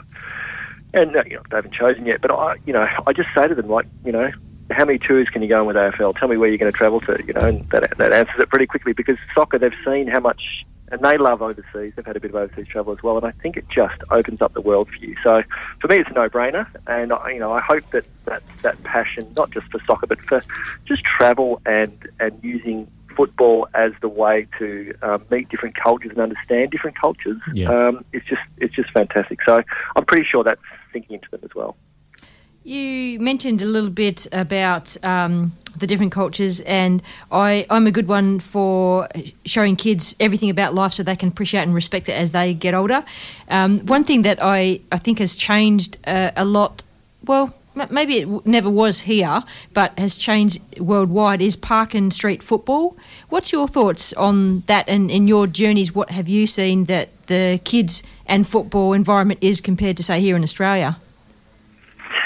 Yeah, d- definitely. I, and I think it does. It does have an effect. Uh, it's not the only reason. It does have an effect on you know the number of Australians who are able to you know break through into some of the top leagues in the world. When you look at you know life opportunities, Mm. we're we're really lucky in Australia, and we do have various opportunities. I mean, some of us more than others, but it's not the be all end all. And, and you look at there's a story about. Um, one of the players in Belgium, uh, their centre forward, who, you know, he realised when he was a young kid, was Lukaku, that his mum was watering down their milk because she couldn't afford to buy fresh milk. I think he was about nine or ten at the time. And he realised just how poor they were. And he was talking in, in hindsight, you know, being able to provide for his parents as a career. And you, and you look at that and the South American kids who kind of don't have a lot. And you just think, yeah, that this is it for them. And, and that intensity, when, when you go and play overseas, you can see the intensity in every training session. Uh, it really is everything to them. And then you look back at the Australian kids who love their football, are desperate to do well, and train hard, but they've got they've got a fallback most Yeah, of the time, yeah. which and that's not a bad thing at all. I mean, that's a good thing. But you can you can see the difference, and I've tried to explain that to some of my guys, you know, and I think that's when when young guys from Australia go overseas, um, incredibly talented players, uh, it is really tough because you're suddenly going into an environment where it is cutthroat, even at a 17 year old level. Uh, there's no friendliness, no jovialness. The, the trainings are intense because they look at you as someone who will take their career. They don't have other choices. And some, some Australians can swim; they survive that. It's hard, and it's, it's a very fast learning curve. Um, whereas others, it's all a bit much, and that, that's fine. I, and you know, all, it's different for everyone, but it's certainly an extra factor for us. I mean, obviously, we're lucky to have that extra opportunity, but it does make it a little bit tougher when it's a really, really cutthroat environment. It really shocks some of the young guys when they get over there. Yeah, I, I do remember, funnily enough, speaking about goalkeepers, uh, an interview with the Paraguayan keeper, uh, from probably about 20 years ago now. Uh, and they asked him, you know, did he feel the pressure playing for Uruguay? And he said, no, I felt the pressure when I was playing and knew that I wouldn't get paid if we conceded and my family would go hungry. Wow. So playing for my country, there's no pressure at all compared to that. No and pressure. Yeah, so what, what you say certainly rings true with uh, uh, other environments and, and the, you know, the intensity that they have to play under. I remember Aaron Mooy, who I mean, you look at him now and you think, you know, what a, what a career he's, you know, did well at the A League and then went over to, um, you know, Man City's kind of signed him through through Melbourne City and playing in the top level at Premier League. But but a lot of people don't realise he went over as about a 17 year old. I think he played for Livingston in the Mm. second division in Scotland for a couple of years. And you, you look at someone playing Livingston and go, well, he's not going to end up at you know Brighton in the Premier League. But Aaron Mooy, and, and he came back after a couple of years, didn't quite make it. Yep. And he said what he learnt from that actually was how to win, how how to be professional, and how to be cutthroat in the way you win in a professional team.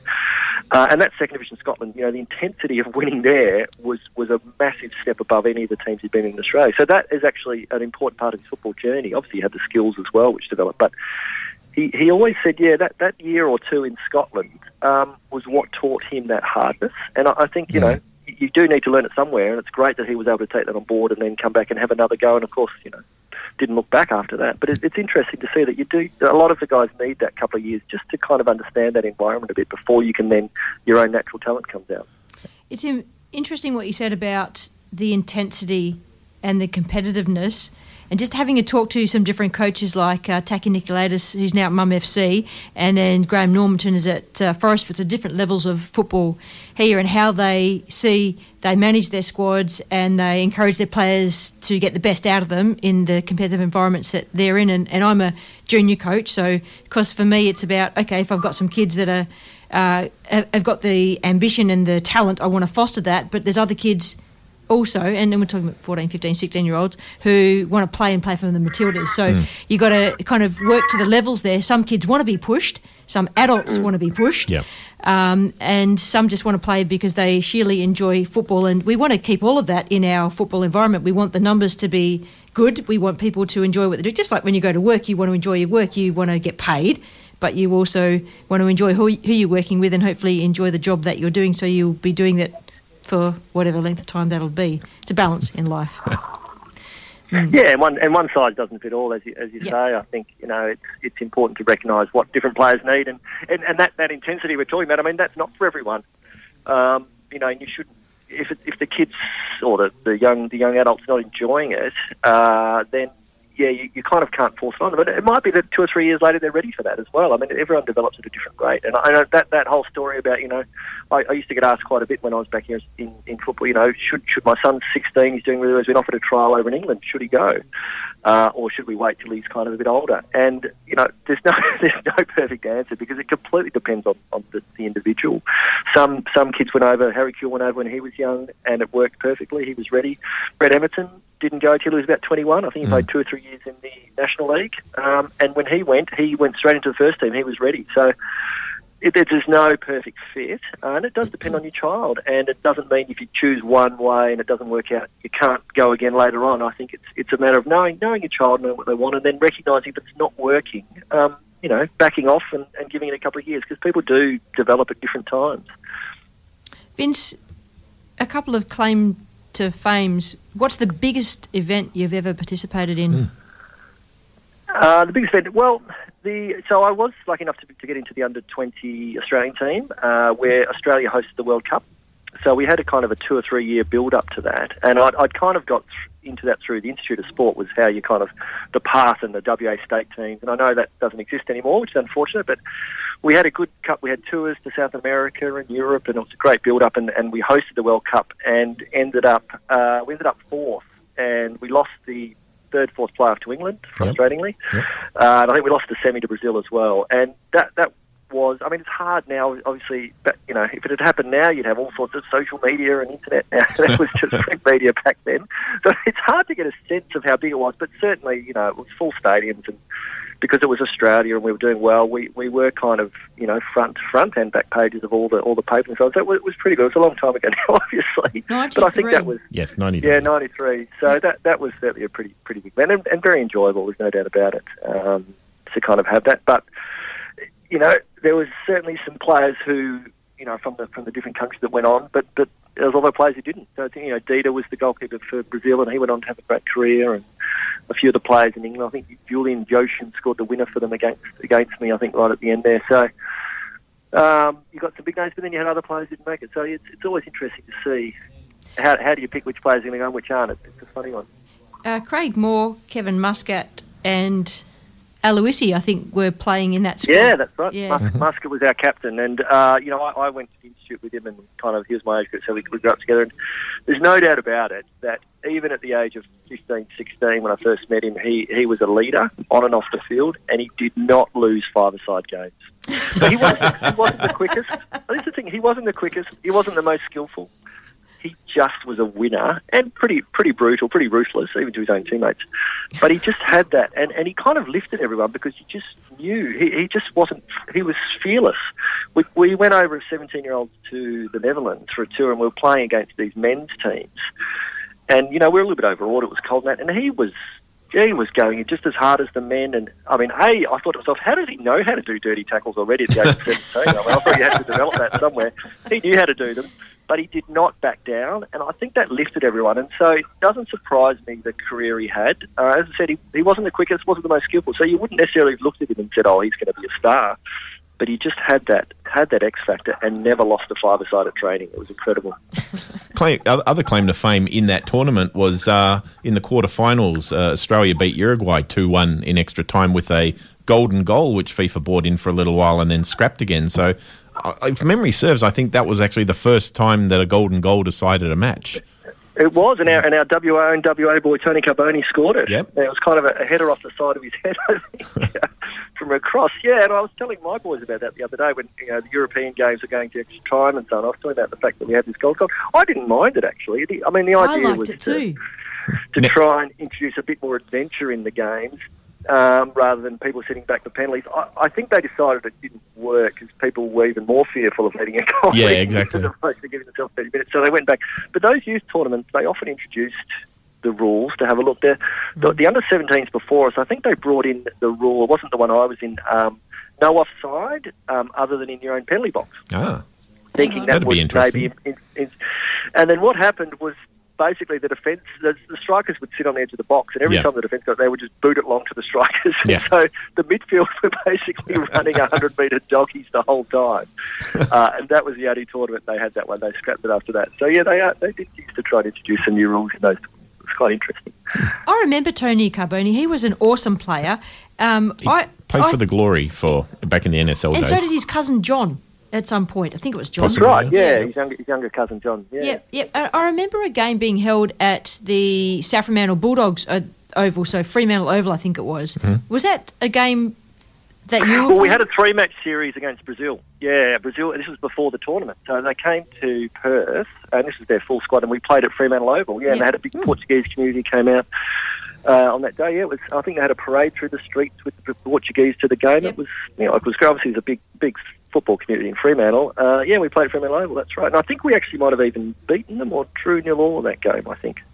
Yeah, I remember that. So, I, I, I really yeah, like the environment, and I don't ever remember many football things or soccer things because it's a football ground like Yeah, AFL, AFL there, football. but I don't remember many soccer things. But there used to be uh, an event that used to happen once a year, and I can't remember what time of year, at the Fremantle Oval. And I remember Martin Wells, who's a former host of this show, he kicked things off and introduced me to the radio. And he used to be one of the instigators, and he used to get people from all different sports, uh, soccer being one of them, then AFL, cricket, and so forth, like uh, men and women. And they used to play together. And I remember Adam Gilchrist one year came and played from cricket, and they used to go down to the Oval and just play a big charity match. Yep. And there just used to be people watching, and they used to advertise it in the newspapers and whatever else. So it, um, I remember that happening for many, many years, and through that 1993 period, and probably up until about the year 2000, I guess. But um, yeah, one of the things that's gone by the by along the way. Mm. Hmm, things have moved on. Um, Vince, what football is in your life now? Well, uh, yes, with, with four kids, I've managed to get three of them into football. So I haven't got my daughter quite yet into it. she's um, she's doing diving actually, but uh, I'm hoping the Women's World Cup in 2023 will bring her across. Uh, so certainly, I've been involved in coaching. I'm a 15 year old down to five, and actually this morning I, I coached the, the mini roos down at Melville. So and they're all at Melville. So there's, there's four of us at the Melville club. I think I think we might can be the I biggest say? family there. So that's Mum uh, FC, go. it's been good. uh, yeah, I actually, and I actually did take up uh, masters last year after coming back, being away for about 15 years, and it, it had been about 14, 15 years since I'd done anything. So I was a bit reluctant, but um, I'm really glad I did. So I, I, I walked over to the 45s because I was eligible for the 45s, and they pushed me back into the 35 skill. I think being a goalkeeper, I was happy to be a goalkeeper, and, and they did need one. So it's actually been far more enjoyable than I thought, um, injuries aside. And I think um, part of it is that actually the boys have come down to watch me play. So you know, Nice. here, here we are now. They, they actually believe I can play now. to that point, I think they weren't sure. So. Uh, and it's a great. I mean, Melville Melville has, a, has three three or four teams at that masters level, uh, so it's a great atmosphere. And um, yeah, as, as I said, that's that's been a surprise. It's been surprisingly enjoyable actually uh, after so long, um, and actually finding that I can still dive around, which is good. um, and Do you get up the next day okay, Vince? Oh, maybe maybe it takes two or three days to be able to get back to normal. But uh, yeah, and, and so yeah, very enjoyable, and um, I think that's been good. But at the moment, yeah, certainly I did some coaching for the under 11s last year, and this year it's the under fives, and I'll keep doing that. It's nice to see the boys enjoy themselves Excellent. um, and helping out. Yeah, so I think there's no doubt that, that football will stay in our family for a few more years, hopefully. Good to hear. And uh, by the along. way, just out of the um, 1993 team that you were in, and Moore and Muscat and Aloisi, there's some pretty interesting names and directions that they've taken out of that. Um, Craig Moore is a football pundit. Muscat is into coaching, and Aloisi is into coaching and a little bit of um, commentary as well. Mm. So maybe for There's, you, there's another one there. There's another one there. You missed was Ante Milicic. Yes. Uh, of course, he became the women's uh, Matilda's coach for a little while. He's at Macarthur now. So there's yeah, there has been a couple of coaches come about the team. I still haven't forgiven him for scoring against the Glory in the grand final back in 2001 or so. Mm. So yeah, so you, you kind of fobbed me off a little bit there, Vince. But what I was saying was that th- th- there's directions for you to take, like in football, so like media and commentary and, and coaching. So there's still loads of potential in the football in- arena for you in decades to come, young man.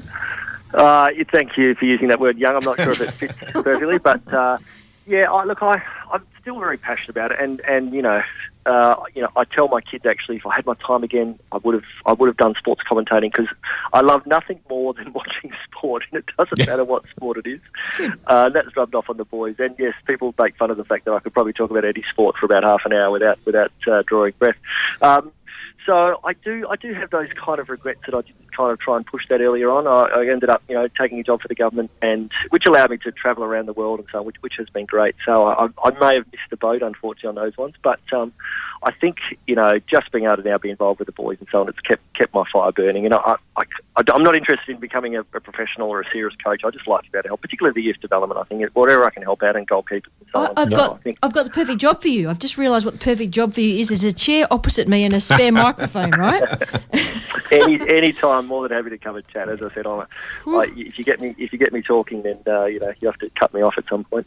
Okay, Um, rightio. I'm going to label that microphone Vince's microphone. Okay, got it. to Uh, and before we let you go, uh, you're also a part of the Football Hall of Fame Western Australia. You, so you've just joined recently, like literally in the last year or so, and I think that's a good move for football and for Vince Matassa.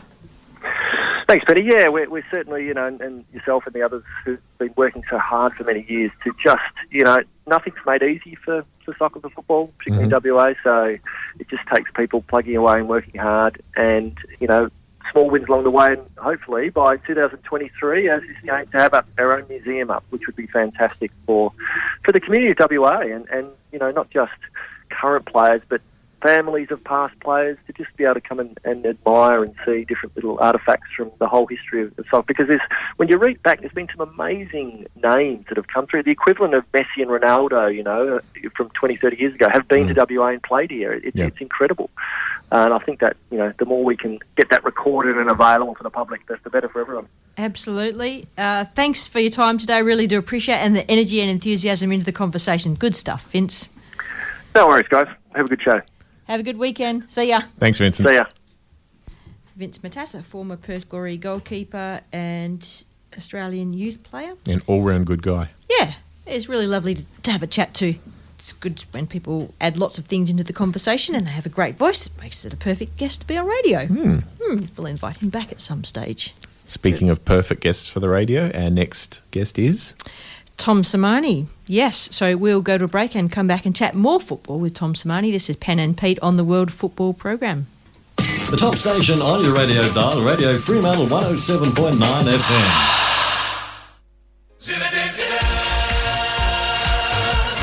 G'day, I'm Peter Szkiela, the man behind ALeagueStats.com and part of the World Football team for 2021. Joining me this year will be women's football expert Penny Tanner Hoth, Ashfield Sports Club member Sean Kelly, Subbuteo expert Hugh Best, and Junior Matilda's goalkeeper Miranda Templeman. We will be with you every Saturday morning through to the end of November talking football. Catch the show on live stream via our new website, listen in later on the podcast, or land on our Facebook page and share your football news. The World Football Program on Radio Fremantle 107.9 FM.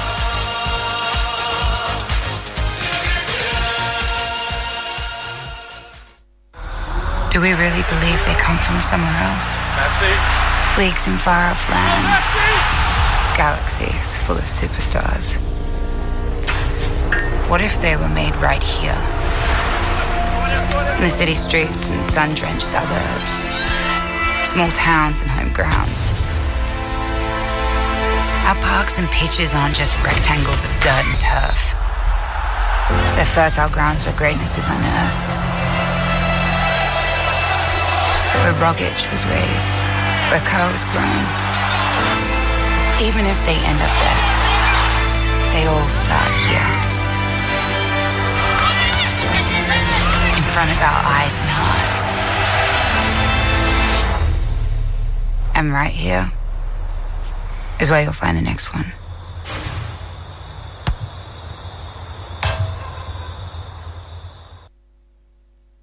My husband decided, yes, we got to get out of India, and we were accepted to Australia, and we came here, and the rest is history, really.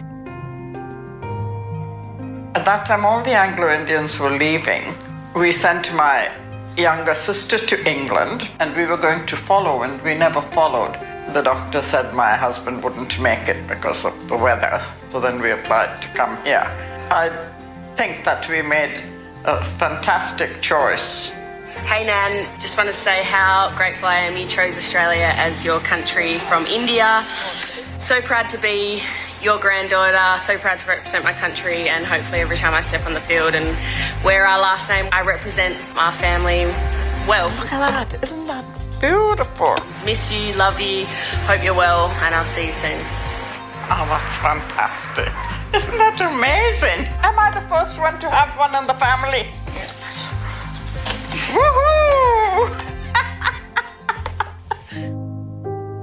I came here, I just, I used to cry all the time because I'd never ironed anything, I'd never cooked. So I would go, go to the butcher and say, wait for everyone to leave the shop and say, excuse me, could you tell me what is? Oh, that's so and so so and so. Could you tell me how to cook it, please? And I'd go home and cook it, and nobody could eat it. Out would come the ham and eggs. she just loved her sport. She was always kicking a ball, running around. Why not throw in the flip? There's the backflip. I love her cartwheel ones, and the one that was on the Opera House. That was just amazing. So, how do you feel when you actually see her? Welcome back to the World Football Program. That was just a little bit of nostalgia pre Olympics from Sam Kerr and family. And that Opera House um, vision that uh, Football Australia or the government put up was absolutely amazing. Iconic image and an iconic place. Yeah, absolutely. And we haven't seen that flip through the Olympic tournament. No, well, I reckon a coach probably said to her, "If you do that flip and injure yourself, I will not be a happy coach." flip is out. Good morning, Tom. How are you? Good morning, Penny. Very well, thank you. Yeah. Thanks for joining us. Really do appreciate it. We've got Tom Sermanni, the Football Ferns national women's team coach, on the line in quarantine, no less, over in Sydney. How's things going in quarantine, Tom? Very pleasant, actually. Peace and quiet. Got my television, get three meals a day. Um, yeah, I'm, I've got a decent room. So, yeah. Going to kick back and watch the Happy. men's I'm- final I'm, tonight? looking at, yeah, I'm looking at making a time for an extension. Um, yes, I am. I am looking forward to the men's game. I haven't. Se- I've seen a few of the games in the, the men's tournament, but not as many as I would have hoped to see. So I'm looking forward to seeing that tonight. Hmm. Well, we can forgive you, I guess, because you've had other things on your mind, Yeah. other teams to hmm. attend to. It's okay. Yeah, I've- yeah, I've been sort of working. Yes. Yep. What's your take home from the Olympics in regards to how your team, the Football Ferns, performed? Well, not not unexpectedly, to be honest. Um, when you consider our, our preparation or non-preparation, we essentially didn't see our team since March 2020 at the Algarve Cup. Um, we actually didn't get everybody onto a football field in Japan until the 15th of July um, with our first game in the 20, on the 21st. So, um, considering how ill prepared we were uh, and the the group that we were in, uh, I wasn't I wasn't disappointed. I wasn't disappointed with the effort.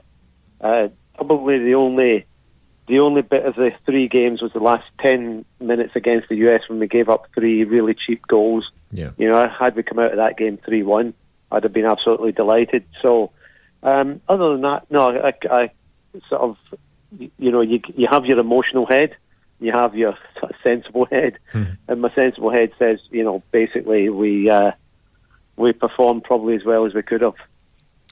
Yes. Um, do you think that there were other teams that went through a similar preparation to yours? No, I think we had a we had a, a particularly um, more challenging. T- well, I say no. I'm not sure about the likes of Zambia because I'm not sure what their preparation was. Hmm. But the of the major countries, no, we were we were the most restricted.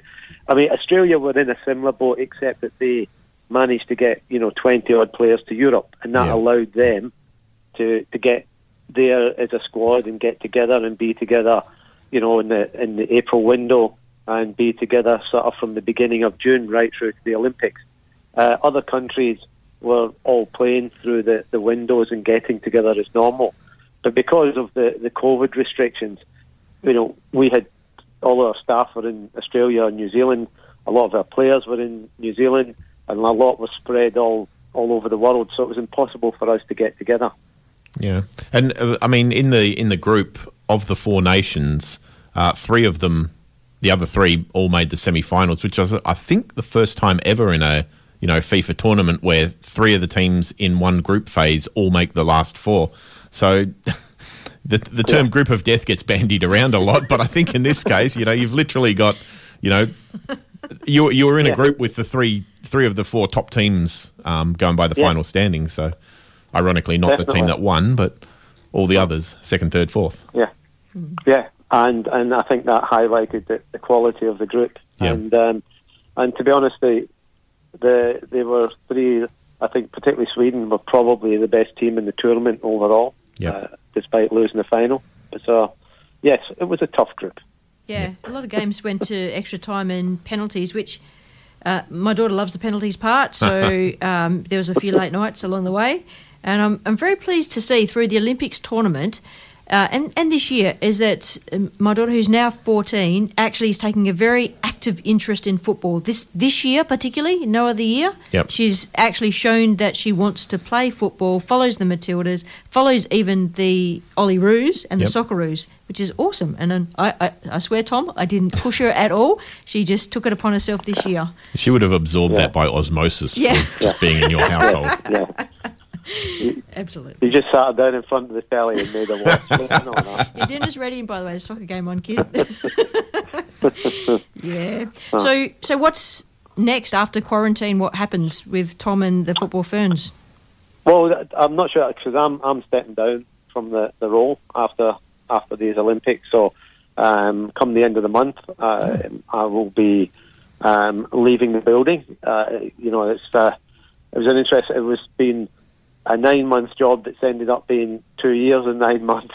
So, uh, it's uh, I think you know the the organisation in particular needs to start looking sort of longer term uh, into to what they do with the Ferns' position and what they do with um, you know generally football in New Zealand because it's uh, it's becoming much much more challenging for countries like New Zealand to try and stay uh, competitive when um, when you see the things that are happening particularly in Europe.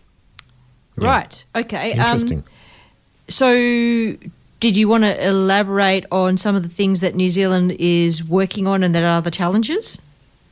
Um, the, well, the challenges are they're, they're slightly similar to um, what's happened in Australia over the last seven or eight years when the elite development programs have basically disintegrated. um, and and elite development's being put generally in the hands of the club and in clubs and in, and in women's football, particularly in a country like New Zealand, uh, club football is not at the level to be able to produce international players. So you, so you have you have that that challenge. Then you have the, the you know the geographical challenge of where New Zealand is. You have the challenge of it's a small country population wise, um, and you have a challenge at anything that you do, even you know um, qualifying through the island countries, is quite expensive. So so there's a you know there's a whole range of challenges, but uh, I, I think the key one is that you know my conversations with them is that if they want to, um, and this is just my opinion, which could be very, very wrong, but if they want to develop elite players and try and stay competitive, they need to start looking at putting serious programs in place from under 14s upwards. Simplistically, that's a sort of very simplistic answer to a complicated, a bit like slightly more complicated problem. So I hear that there's a position over in Western Australia. There's a team looking for a coach in the Australian Women's Masters Games that are happening in October, Tom. and I, I reckon the position could be filled by you. What do you reckon? It's hard enough uh, managing younger players as opposed to managing. So I don't want to start managing a bunch of experts who are senior, who are masters. That was a very that polite way be to say no. That would that would be too challenging for me. See, I don't think out of all the gigs that you've filled, Tom, that you've actually gone into either the World University space or the Masters space. And some of those spaces are massive. The World Masters Games and the World University Games are absolutely massive gigs. Yeah, I know. It's um, look, it would it would be interesting, shall we say? But um, I'm not sure you get the I'll, same uh, remuneration Yeah, as that's- your that's former what I was just wondering about. you might have to pay your own airfare, yeah. right, Tom? prob- probably get probably get a bit more to drink though. Um, But just saying, if you've got some space around that time, there's probably a few teams out your way, Sydney way, that uh, probably listening to the program and might go, oh, wow. yeah. Oh yeah. There I know go. the hotel he's in. Yeah, watch No, out. I- I- Phone ringing yet? I actually do.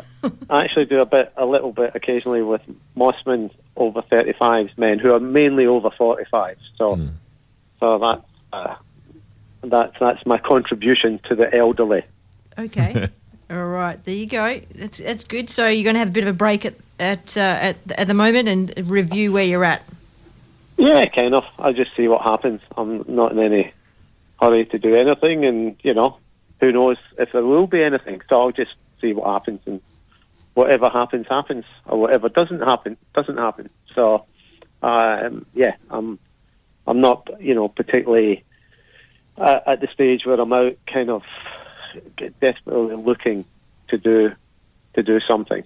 Fair enough. Yep. You've um, been been a um, an active coach for I don't know how many decades that I've known now, and uh, you've been on most of the continents. Actually, have you coached in Europe?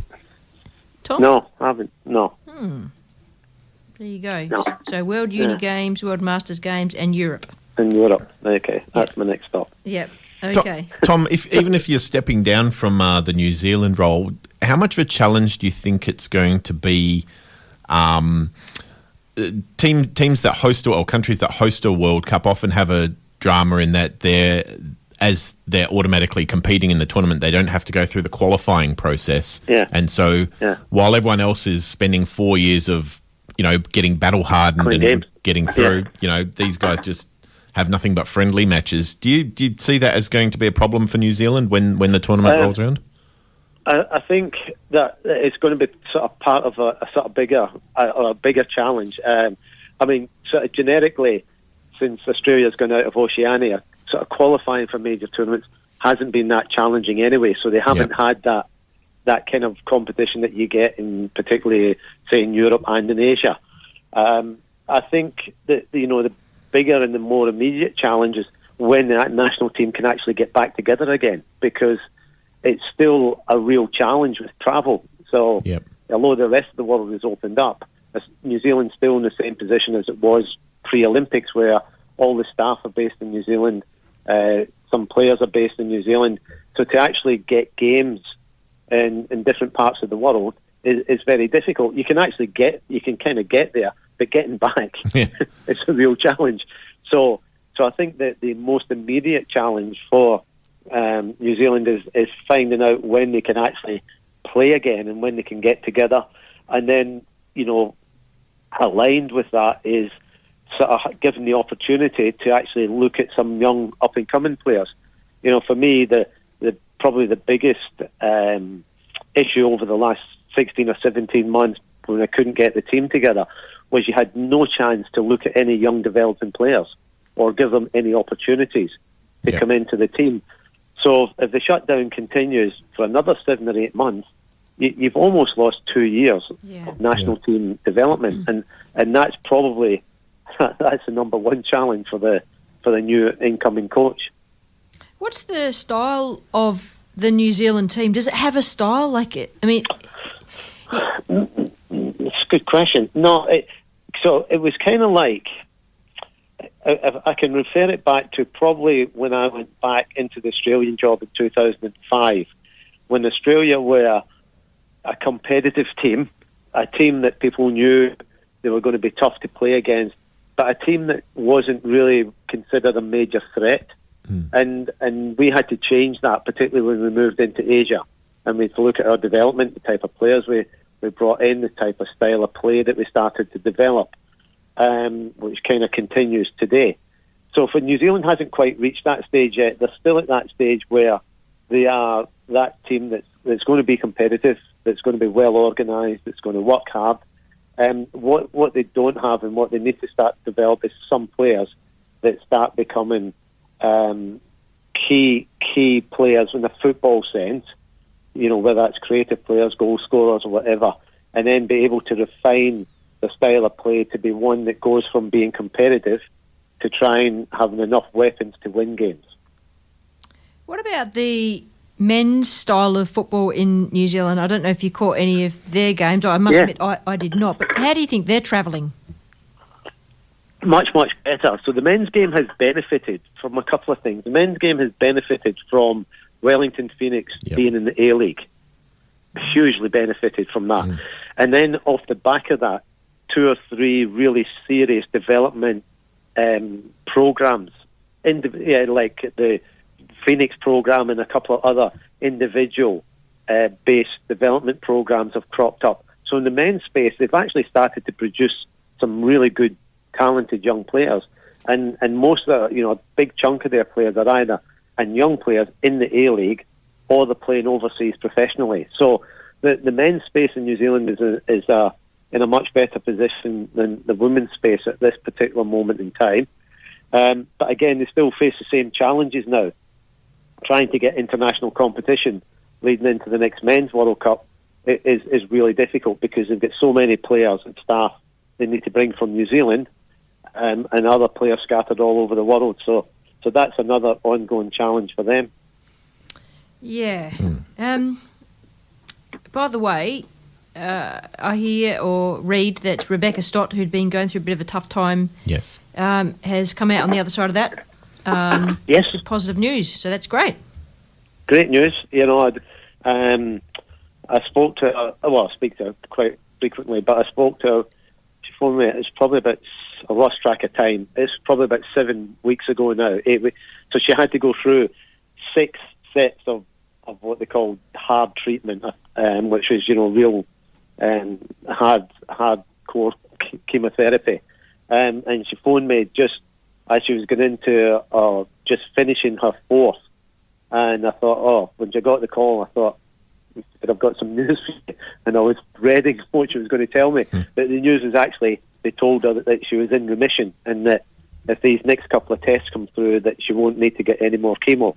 Um, and, you know, she got the test and she's completely clear and she's been back on the football field. So, you know, that's, that's probably the, without a doubt, the best news of the year. Very good. Yeah, absolutely. Excellent news. Well, besides the fact that Australia got higher in the Olympics this time than they did before. Sorry, Tom. No, that's good news as well. It is. It is. Yeah. Y- y- You um you once described Australia's style as as being a bit of a mongrel style because it didn't really have any style like that get in and fight, do or die kind of thing. Um, and I, I note that um, Tony Gustavsson, the Matildas coach, said, um, You don't remember what someone said, you don't remember what they did, but you will definitely remember how you made them feel. And I think that's probably pretty spot on about the Matildas because they did not leave anything on the field. They absolutely played to capacity, and you could see on their faces uh, what it meant to get as far as they did, and Australia followed them for it. It was great. Yeah. No, I think, but that, I mean, I think that's been a trait of the Matildas for for many years. Um, you know, if you look back in in World Cups over the last 10, 12, you know, 14, 16 years, you know, they, they, they've always gone into the World Cups with that and major tournaments with that kind of attitude and and and been quite successful with it. So I think what they're seeing now is the the the maturity of those young players that have been in the system for 10 or 12 years. I mean, you look at Sam Kerr. Sam Kerr made a debut in 2009. That's 12 years ago. Um, you know, uh, Kyah Simon, 2008. Tameka Butt, 2008.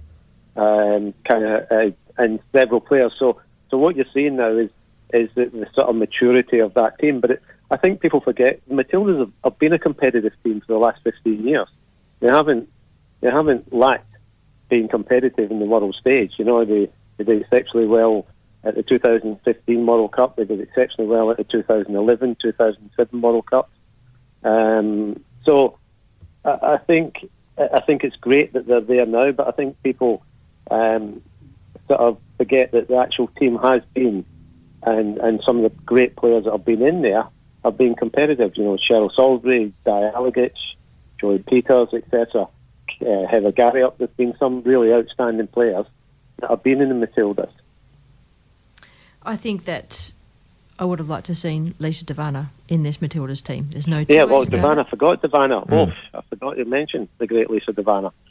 Look, it would have been nice to see her in that in that squad and sort of finish her, her career in that way. Yeah. Yeah. Now, before we let you go, Tom, we're just going to do a little bit of a, a wrap of, of local football. Um, By the way, do you know Renee Leota? She plays for Northern Redbacks here, but she played for the Football Ferns in her younger days. Um, I know, that might have been about ooh, seven or eight years ago, I guess. She's a striker with Northern Redbacks, who are uh, the only female-only soccer club here in Western Australia. One, Okay. of, one of two in Australia, actually. And she does pretty good. She scores a few goals, and yeah. Um, so my club is Mum FC, and we're going to talk about the National Premier League in West Australia. So we're coming up to round 17, um, and Northern Redbacks and Mum are going head to head. So Well, sorry, going head to head on the table. They're yes, not playing this week. Yeah, that's what I mean exactly. Yep, good one, Pete. So Northern Redbacks sitting on the top of the table for Keep, 36. keep it on track, Pete. Well done. That's it. He does. He does. Uh, and Mum are on 32, so four points difference. Uh, I'm not sure if that 32, I've got a newer. I've got a more updated table than It's you. 35 points because they won last night. yeah. Yes. Okay. Right. I'll just change my little notes here. Good one. I'll So, so um, yeah, last last night's game, the Hyundai NTC women 1 0 over Fremantle City and Murdoch University Melville over Perth Soccer Club. Penny was there, so she would know the score. Yeah. Um, it was 3 2. And. I was multitasking because I was doing my research for the radio and I was watching the uh, grand final, which is going to extra time and penalties. And I had my little um, my little Football West YouTube streaming platform on. I had the um, Fremantle game on Yep. and I had the Mum FC and Perth Soccer Club. So I had three screens going.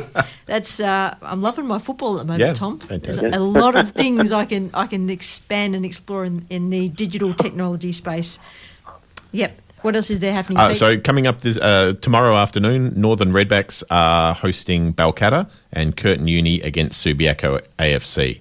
So as as Penny alluded, currently Northern Redbacks one point clear at the top of the table on 36 against 35 points. Then a big gap down to Fremantle in third spot.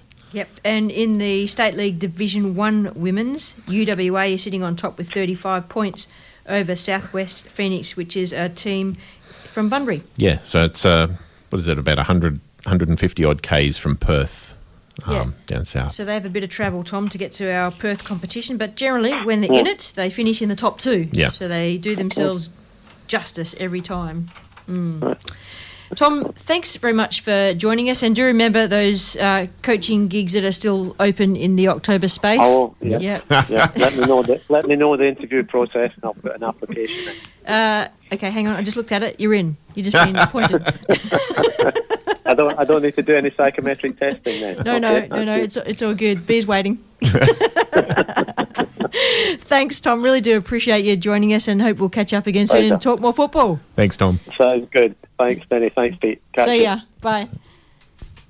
So, um, just just on the Sam Kerr backflip thing, I was Yep. trying to I was um trying to remember uh, Miroslav Klose for Germany always would do a backflip when he scored, and then in the twenty. Uh, 2014 World Cup in Brazil. I remember he was getting old. He was, I think he was about 34 at the time. He scored. He did a backflip, and he only just made it. He oh. sort of, I think he ended up wound up sitting on his butt. And I noticed after that, he scored a couple more goals, including the 7 1 against Brazil. He didn't do any more backflips. So whether Sam's sort of been like, I mean, she's 27 now, whether she's like, I'm not going to risk the backflips. Hey, how, how old was Klose? I think 34 at the time. Hmm. There was a few veteran, not veteran, no, bad word. There were a few older aged players across the women's Olympics teams. Yep.